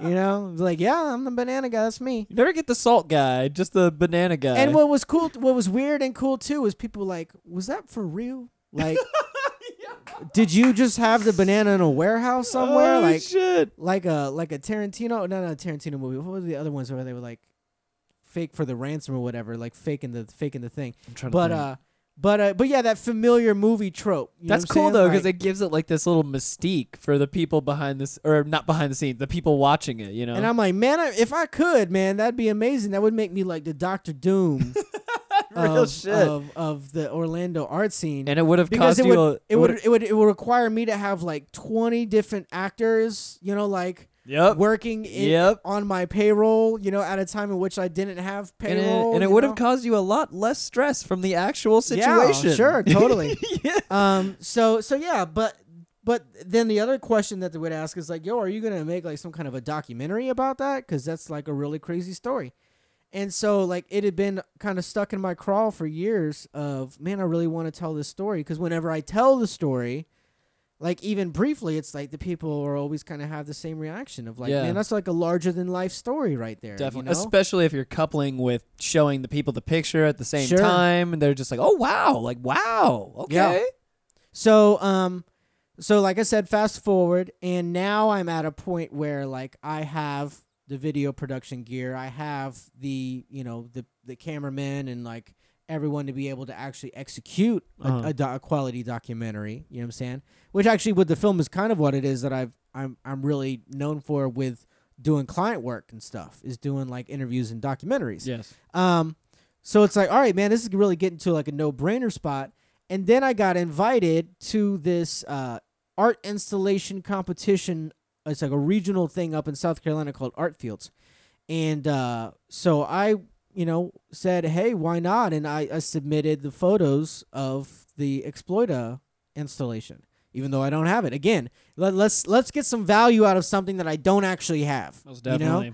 and and this and that is in itself is a lesson that's a side lesson for people who are trying to put themselves out there or trying to get seen trying to to to to benefit from something that they've done Mhm. right and even having something a quality documentation photos video whatever of something that you've done when you present it in the right way people can get excited about it like it's brand new you know what i'm saying like Makes sense. so even if it's something that you don't necessarily have right in front of you or in your possession, you can still get people hyped and excited and get people inspired and want to hear what you're doing next or be a part of what your next move is Word. just by being able to relay something. You know what I'm saying? Like Most definitely. the other day, and I want to come back to the banana, obviously, but the other day I posted a video of a mural I did five years ago that essentially could very easily be looked at as old content. You know what I'm saying? Like old dusty content. But I just threw it up like, oh, Bob, this is the thing, whatever. And explain the whole thing, this mural, and it took almost 300 hours to do. And here's the lessons that I learned from it and everything like that Yep. and right and I tried to get boosting on it, right? Uh, boosted on Facebook and Instagram. Yes. Tried to boost that ad, and I got denied because the uh, the people in the mural are a bunch of army men, and they're like, that's, you know, that's gotcha. against whatever. Um, so, so it's like political. They're not allowed to put political stuff up now. I feel bad. So even without the boosted posts, the engagement and the performance on that video was insane. You know what I'm saying? Like Over something that was done five years ago. Yes, on Insta. So all in all, from that post that I did up like three days ago, it's already at like 2,500 views. By the way, that mural is crazy too. Thank you. Yeah. Um, Fucking crazy. And but the the when you go back and look at the comments, is it's not like oh very few out of like the 40 or 50 comments or whatever that are up there, a couple of them are like, "Yeah, I remember that one." Right? The rest of them, they're like, "Oh my god, like great job, dude. Like you fucking killed it. Like that's so awesome. Like good job. I love the new mural." You know like and it's like, "Yo, I am squeezing the value, the fuck out of the value of this video shit, of this man. project." You know what I'm saying? This is and again, it's a mural that got painted over years ago.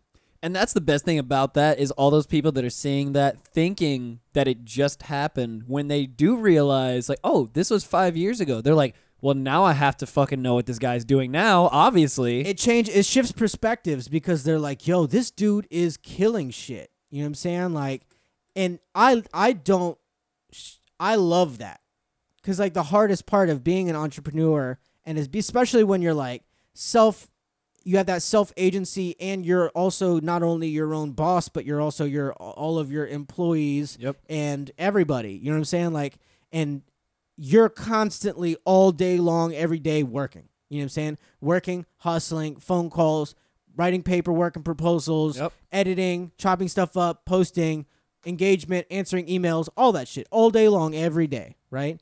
Um is that when you get into that mindset and you get into that flow is that i'm trying to bring it back around because i completely threw myself off the cliff no worries. Yeah, back back over to the banana. yeah, let's just go back over to the banana. The the main point with that is oh, is being able to take that stuff and be able to, oh the the return of the value. Yes. You know what I'm saying? Is that the shifting of perspective. Is that all of those people that are like, man, that is a great new mural. You killed it. Their their mentality, like there's there's switches in their brain that are like, is Skip on top of his shit? Yes or no? And it just flips another switch that's like yes. You know what I'm saying? And then the next time that they're over in a conversation talking with people and they're like, "Oh yeah, you know, local artists, blah blah blah," and they're like, "I really like that Skip guy." You know what I'm saying? And be like, "Oh, okay, well," and then someone in that crowd and circle, they're like, "Oh yeah, I heard that guy Skip or whatever," and then they're in a different situation in which they see my TV show or they see something, uh, something that I put out into the world or one of my murals, and they're like, "Ah, that's that Skip guy." Yep. You know what I'm saying? And then like then there's somewhere else and they see like a little flyer somewhere for something that I'm doing and they're like, "Oh, that's that Skip guy. Man, he must be really killing shit." And then a flips, you know, switch uh, s- a switch flips in, in their head, you know what I'm saying? And it's like constantly changing perspective. It's like people love people who are doing well. You know what I'm saying? Like they don't really like people who aren't. That's why influencers are so popular That's true. It's because they're like, man, these people's lives are perfect. Like I want my life to be like them. And then they give them tons of time, tons of interest. They're always looking, well, what's what's the products they're buying? What's the, where's they where are they going? What are they eating? All that kind of stuff like that. Yep. Because I want to chase that happiness, right? And I really, really love the the the the ability to be able to now have the means to document all of these things that I'm doing and the people that I'm working with. I've really been exploring Instagram stories and doing all of those types of things because it really allows me to to show off what I'm doing and to show off who I'm doing it with Most definitely. right? And I've noticed that doing that more and more is that it provides so many more opportunities because it's more and more people out there in the world that are like that have that flip switched of like, yo, Skip is on it. You know what I'm saying? And when the switch is down, Skip's not on it, there's like a lack of trust. You know, there's a lack there's a lack of like, yeah, I like him. You know, just like he's not the first person that pops into my mind. Yeah. You know what I'm saying? I feel that. And then when you can change that perspective and bring people into it, You and then also give them some value too. You know what I'm saying? Like there's a bunch of these things that we've been talking about that I wish that I knew back in the day that I had to learn myself. Yep. So that Oh, yeah. gives me a confidence that someone else, someone else, one person at least can provide can be can be benefited, can can benefit from what's been said in the conversation. Most definitely. You know what I'm saying? And they can apply that and practice that. And even if it's just like, man, I've been feeling that, and it's so great to hear someone else say it out loud, like that in itself can be the thing that pushes someone to finish something or to start something that weren't going to be doing either one of those things. Right? Now, going back to the banana, I'm rebuilding the banana. I figured as much. I figured that's where we were going. I'm utilizing all of the tools, the production, video production tools that I've been able to build over the last few years and creating a full length documentary that is going to encompass the story starting in 2015, the uh, the what's about to happen now, the building process, and then going up to South Carolina for this competition, hopefully winning a big buttload of money. That'd be nice. That would be a great ending That'd be, that'd on be a pretty number of levels. good. Yeah. that would break the fourth wall when it comes to great endings, right? And uh, and then uh, you know come back and do all the interviews with people who've had you know kind of an experience Hmm. with the banana over the years and during during the period, and uh, putting it all together, and then taking that documentary and putting that into officially into untapped waters, which is film festivals and and like short documentary competitions and things like that uh, to be able to like really start leaning into the the the the, the duality of being a musician, being an artist, and being a filmmaker, right? And now I have a product in which I can show people my art, my music, and my filmmaking all in one experience, right? So with that will come a soundtrack that'll have original music, new original music on it. You know what I'm saying? Like Ah. so, um, so yeah, that'll be definitely be multi-layered, and I'm really excited about peop uh, bringing people into the product, a project with it.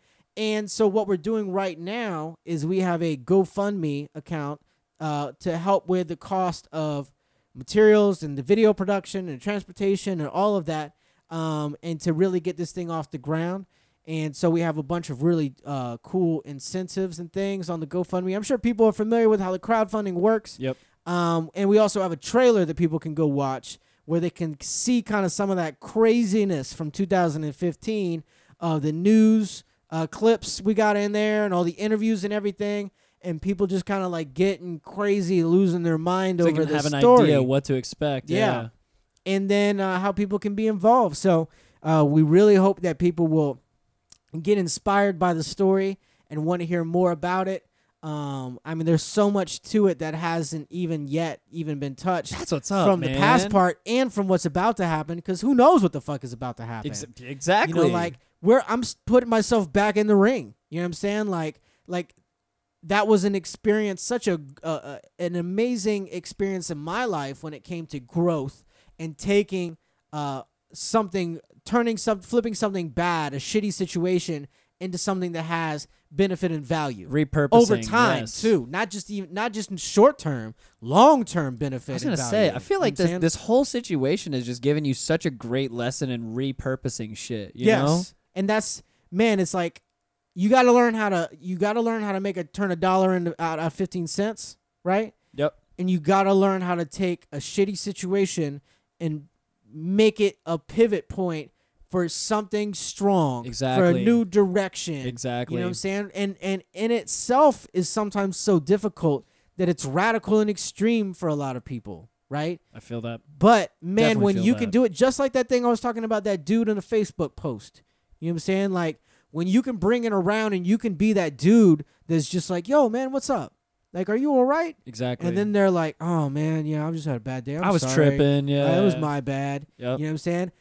That person will forever look at me as that dude that cared more about his emotional state than getting all fucked up. Getting in up some battle. Yeah. getting exactly. into some battle or Yep. like proving that I was right Yep. or being the the, the the the correct person, the righteous person in that situation. I couldn't put You know what I'm saying? better. Like that's a lasting impression, and that's a lasting impression at the end of the day that I want people to have about me. Fucking right, man. You know what I'm saying? It's like whether they like my art or not, whether they like my music or not, whether they like my films or not.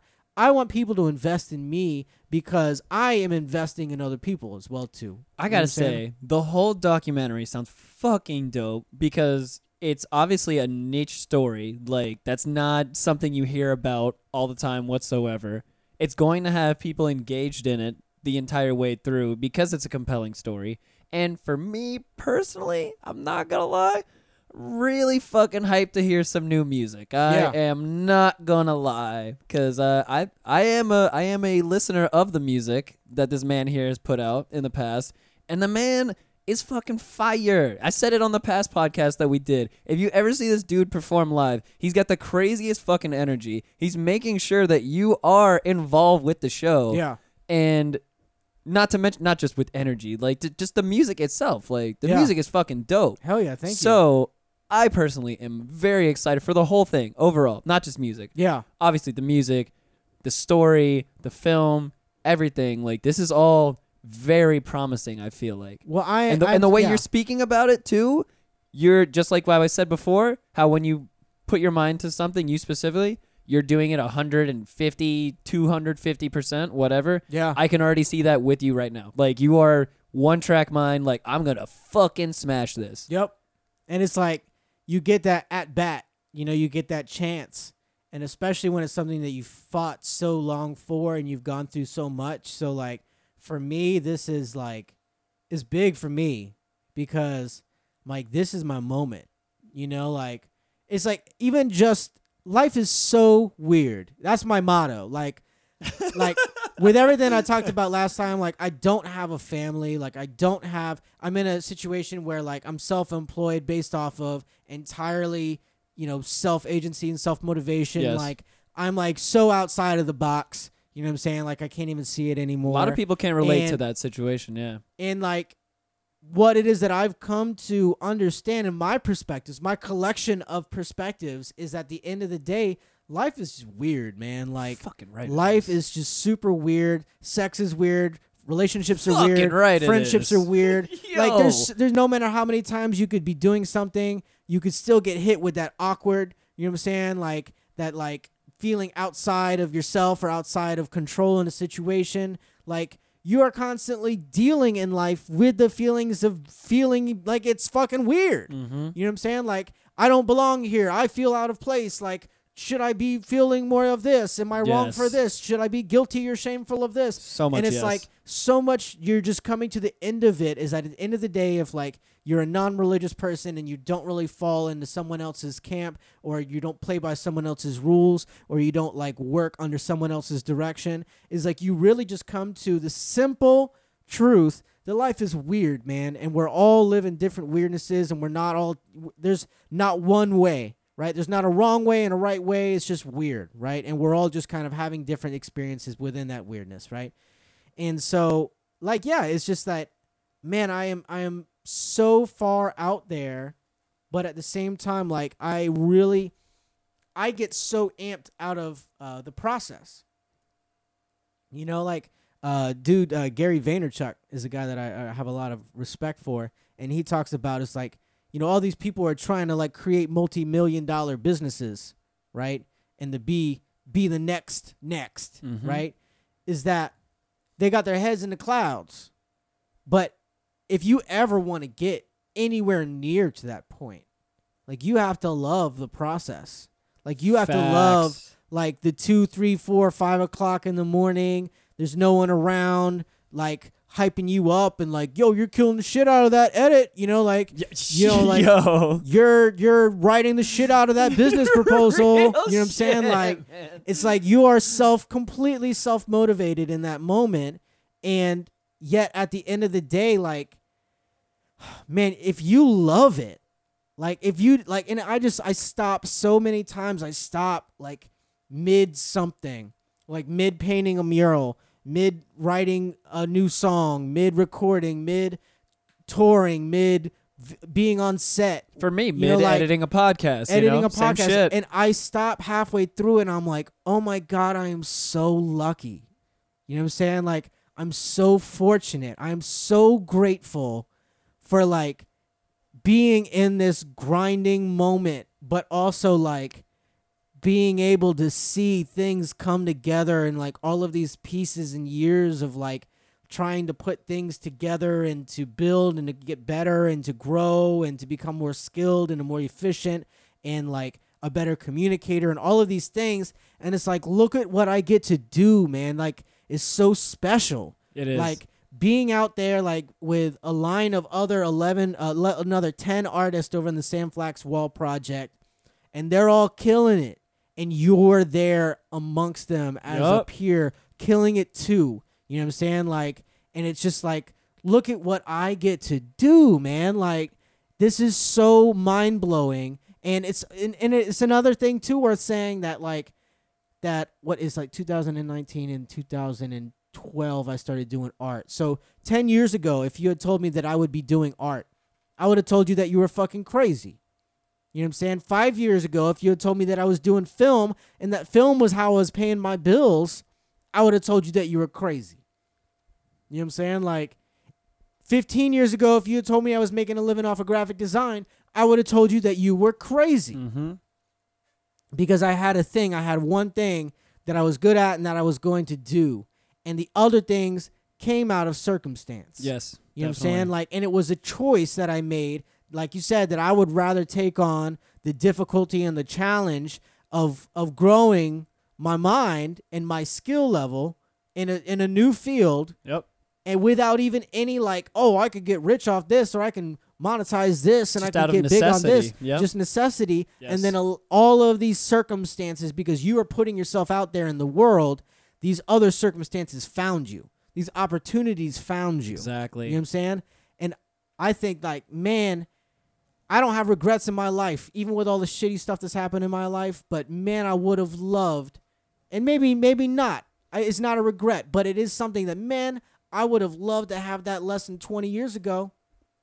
You know what I'm saying? Like I would have loved to have that lesson 25 years ago. But see, this is where it comes back to what I was talking about earlier. it may not have meaned with as the- much. It may not mean as much as it does to me right now. Yeah. I might not be as passionate and amped about talking about it, you know, but at the same time, like, I feel that there's a governing dynamic, a life governing dynamic in that lesson. And it's something that when I found out about it, that it was life changing. And when I've been able to share that with other people, Exactly. they have mirrored the fe- those feelings. Exactly. That's what I was going to say. Yeah, it just comes back to what I was saying earlier about being wise and operating off of what other people have done in their lives, not only just what you've done, taking things from other people and their perspectives and then applying it to your own life. So you just being out and sharing that perspective and sharing those thoughts, you know, it might not affect everybody. But one person is going to hear everything you just said and they're going to be like, "Yo, that man was making crazy fucking sense just now. Yeah. Yes, I'm definitely going to apply, if not all of this, at least some of these things he was talking about. You and know. you know what's interesting is all those things are connected. exactly. all those lessons are are part are lessons that I learned on a path. I feel pretty confident that if anyone were to take one of those things that I was talking about and apply it, that they would eventually pick up a lot of those other lessons. They're gonna, well, yeah, it's too. gonna bring them to all the other ones. Because Exactly. if they're paying attention, you know what I'm saying, like and to their surroundings as they're going along, you know what I'm saying, and they're self-evaluating, like their strengths and weaknesses and the things that they're doing wrong and the things that they can improve on. I bet you they'll find those lessons. most definitely, fucking right, man. Fucking right. Is there any? I, I'm I'm not gonna throw this out there just you know to put pressure on the artist or anything. But do you have like have you set a deadline for yourself for the uh, the film or anything, or is it just Well, the event has specific dates. okay? uh, gotcha. for ArtFields for the competition. Gotcha. And then from there, we are going to be really uh, uh, following the, the the there's a flow that comes with production and post production. Mm. You know, there's editing takes time, chopping it up takes time, post production oh takes time, Oh yes. Oh yeah. scheduling, all of that kind of stuff takes time. Um, so we're going to really follow the the the the, the natural flow of of getting it done. Feel that? But we're also going to be keeping people up to date with the process Bet. and creating opportunities for people to be involved in every step of the production, whether it's the first step here, which is the fundraising aspect, go Yes. to haveyouseenmybanana.com, um, or the actual event, the actual uh, interviews and the actual production and all of the extra shooting and all of that. I'm sure there's going to be a lot of that. So Most uh, definitely. definitely people are going to have opportunities to be able to interact, to to to to to benefit and to be able to experience, I think. Fucking right, man. And, which is even cool because one of the incentive things as well too is anyone who puts in twenty dollars up to uh, twenty dollars or more gets their name in the film. That's a cool kind of little interactive. That's pretty part of it. badass. Not right? gonna lie. And they get a bunch of swag stuff, cool too, uh, which is cool. And then swag. fifty dollars up, uh, it's got some uh, exclusive little merches and stuff. You know what I'm saying? Uh-huh. And then a, a a new thing that was suggested by two separate people yesterday. So if when you watch the trailer, all the news people they got all these puns, bad jokes that they're Mhm. throwing in there. It's like saturating. It's all banana related. all banana related. so, a couple other people had some really great puns too that the other people hadn't thought of.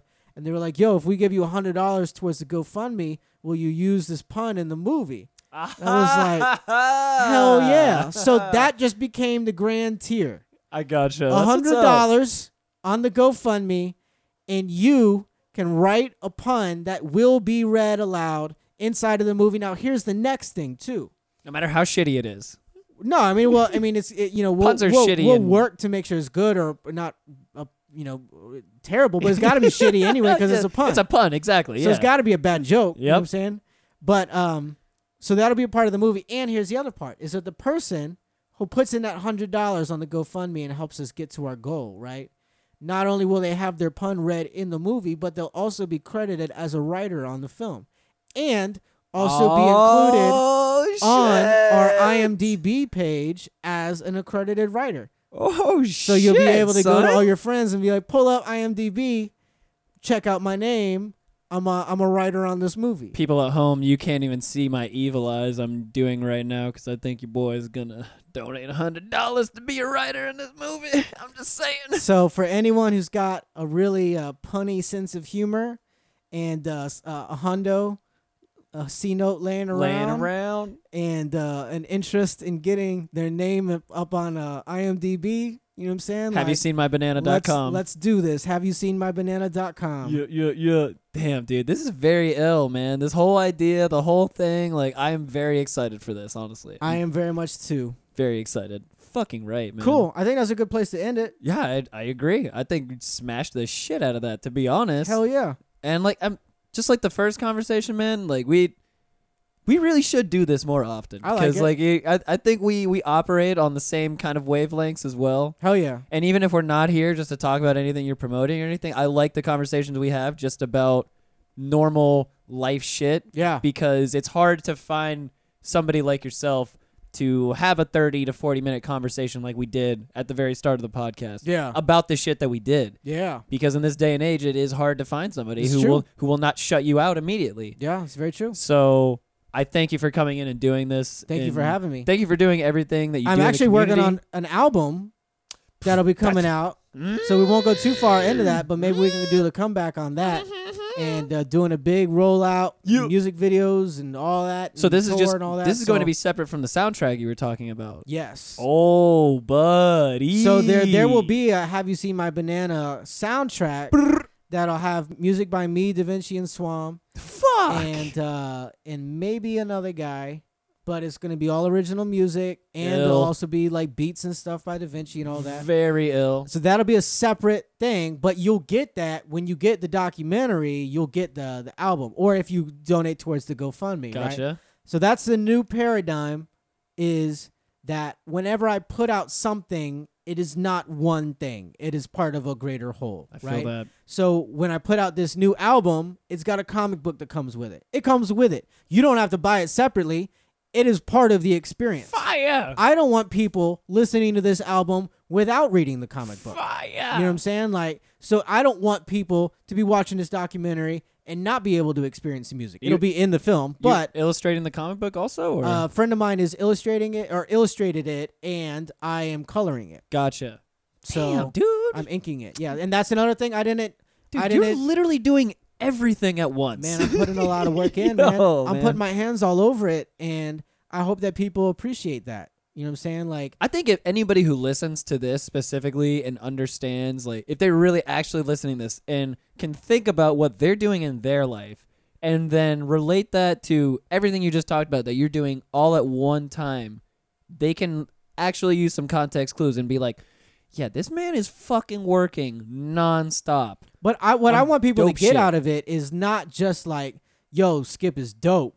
But what I want to get people to get out of it, the point is, and the perspective is, is that I didn't know how to ink comic books, but I did have certain things that I practiced a lot with creating my own artwork and shading and and Mm. and you know drawing and illustrating and designing and stuff like that or whatever.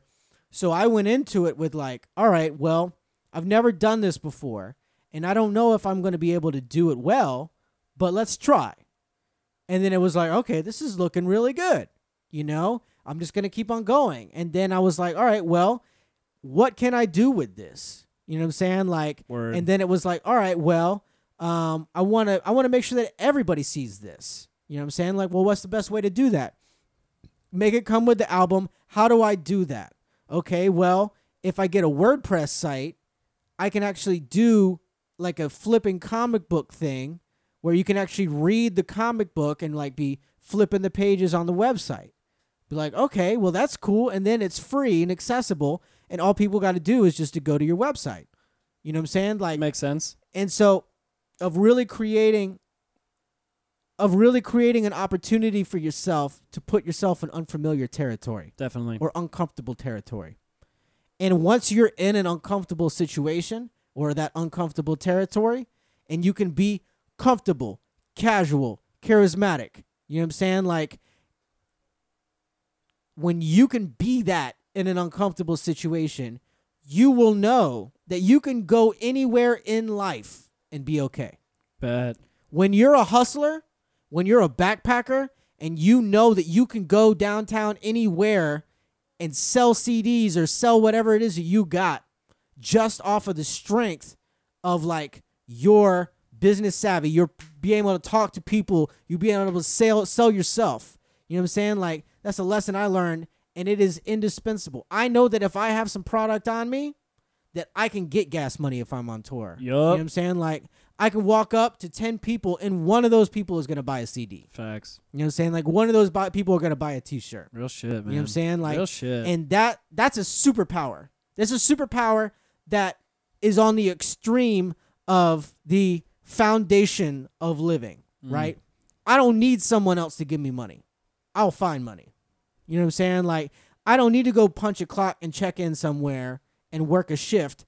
I'll find money. Damn right. You know what I'm saying? You damn tootin'. And that that I think is the excite that's the exciting shit. That's the exciting shit that I want other people to get amped up about. Damn right. You know what I'm saying? Is like I learned something. I put myself in an uncomfortable situation. I excelled. I survived, and then maybe over time excelled. You know what I'm saying? And I can walk into any type of situation, and I know that I'm okay. Bet. In quick summation, the last thing that I want to say about this man here is if you didn't get a chance to peep his last mural at Sam Flax, look up some fucking pictures because it's gone now. But it don't matter because there's a new fucking There's a new one. A new mural, which is a dope as hell too. Yeah. So you can go to Sam Flax Orlando. I'll be watching. I'll be watching. You know, Yeah, man. I, I, I really love that new mural, and that shit is uh, hard, man. really I really evolved on that one. Not even gonna tell them what it's about either. no, they can go check it out. but, uh, Exactly. um, I started using a projector Oh to shit. project my designs on the wall. Ah, and okay. uh, and then I've also been doing these kind of advanced stencil techniques that I developed. Of uh, I call it. It's got it's an advanced technique with a very childish name. It's called the bendy tape technique, in which I'm not cutting stencils. I'm actually warping and bending the masking tape to create shapes. Ah, I uh, got so that I don't even have to pull out the exacto blade in a lot of spots. So I bet that makes you feel much happier now. Well, it's a lot faster and it's a lot more efficient. And the, the the whole point of that is the faster and more efficient I am with creating these murals and creating these projects is the do. more time and the more shit that I can do. The more time that I have to uh, apply towards something else. Yup, it's a You know what I'm beautiful. Like- beautiful cycle. And and and also the other thing I've been doing as well too with the Sam Flax project is having helpers and production assistants. And uh, so I had a painting helper for the first time. And man, that made that so much faster as well too. And uh, being able to have someone who wants to learn kind of like what you're doing and how you do it. Yeah, And that has a value to them just by letting, just by calling them up and be like, hey, do you want to come help me? And and that's you're already providing someone value. most definitely. You know what I'm saying? Which is that's wild. That's weird. most it's weird. definitely. You know what I'm saying? it's, It's life definitely is so weird. weird. Yes. And um, and then on top of that, to get to a point where like, man, if I keep working with this person, like they could be really good at my style and be really helping me fill in things so that I don't have to fill in things Yup. and I can be doing some other things. Yup. You know what I'm saying? Like, so it's like, man, it's like leveling up and really getting that business mindset, but figuring out how do I, how do I apply this business mindset in a creative field and in a community-based field. Indeed. You know what I'm saying? So that I can, so that I can be strong enough to lend strength to other people. Indeed. People at home, I want to thank the homie Skip for coming through and Yeah. blessing us again. Please, once again, let these people know where they can find all your content and where they can donate. Find me on social media because I really love the engagement level of that outside of just like a website and stuff. It's C Skip. It's like C Skip Run, but no run, just C Skip on Instagram, Facebook, all the social medias. You can find me on there, but I post mostly on Instagram and Facebook and uh you and YouTube. Uh and then this banana project, I would love your support on it. So you can uh, find out more about it. You can watch a trailer. You can read about it, and then you could be one of our donators uh, and one of our, our, our supporters at HaveYouSeenMyBanana.com. Have you seen mybanana.com? And uh, yeah, Yes, indeed. I'll be posting all of that information as well in the show notes, and I will be hitting y'all people over the head with it on my social media too, just in case you're like me and you like to drink and smoke and you forget everything we just talked about. I am going to. it'll be written down. Yes, I'm going to make sure that it gets battered over your head as well. Hell yeah, Fuck yeah for Skip.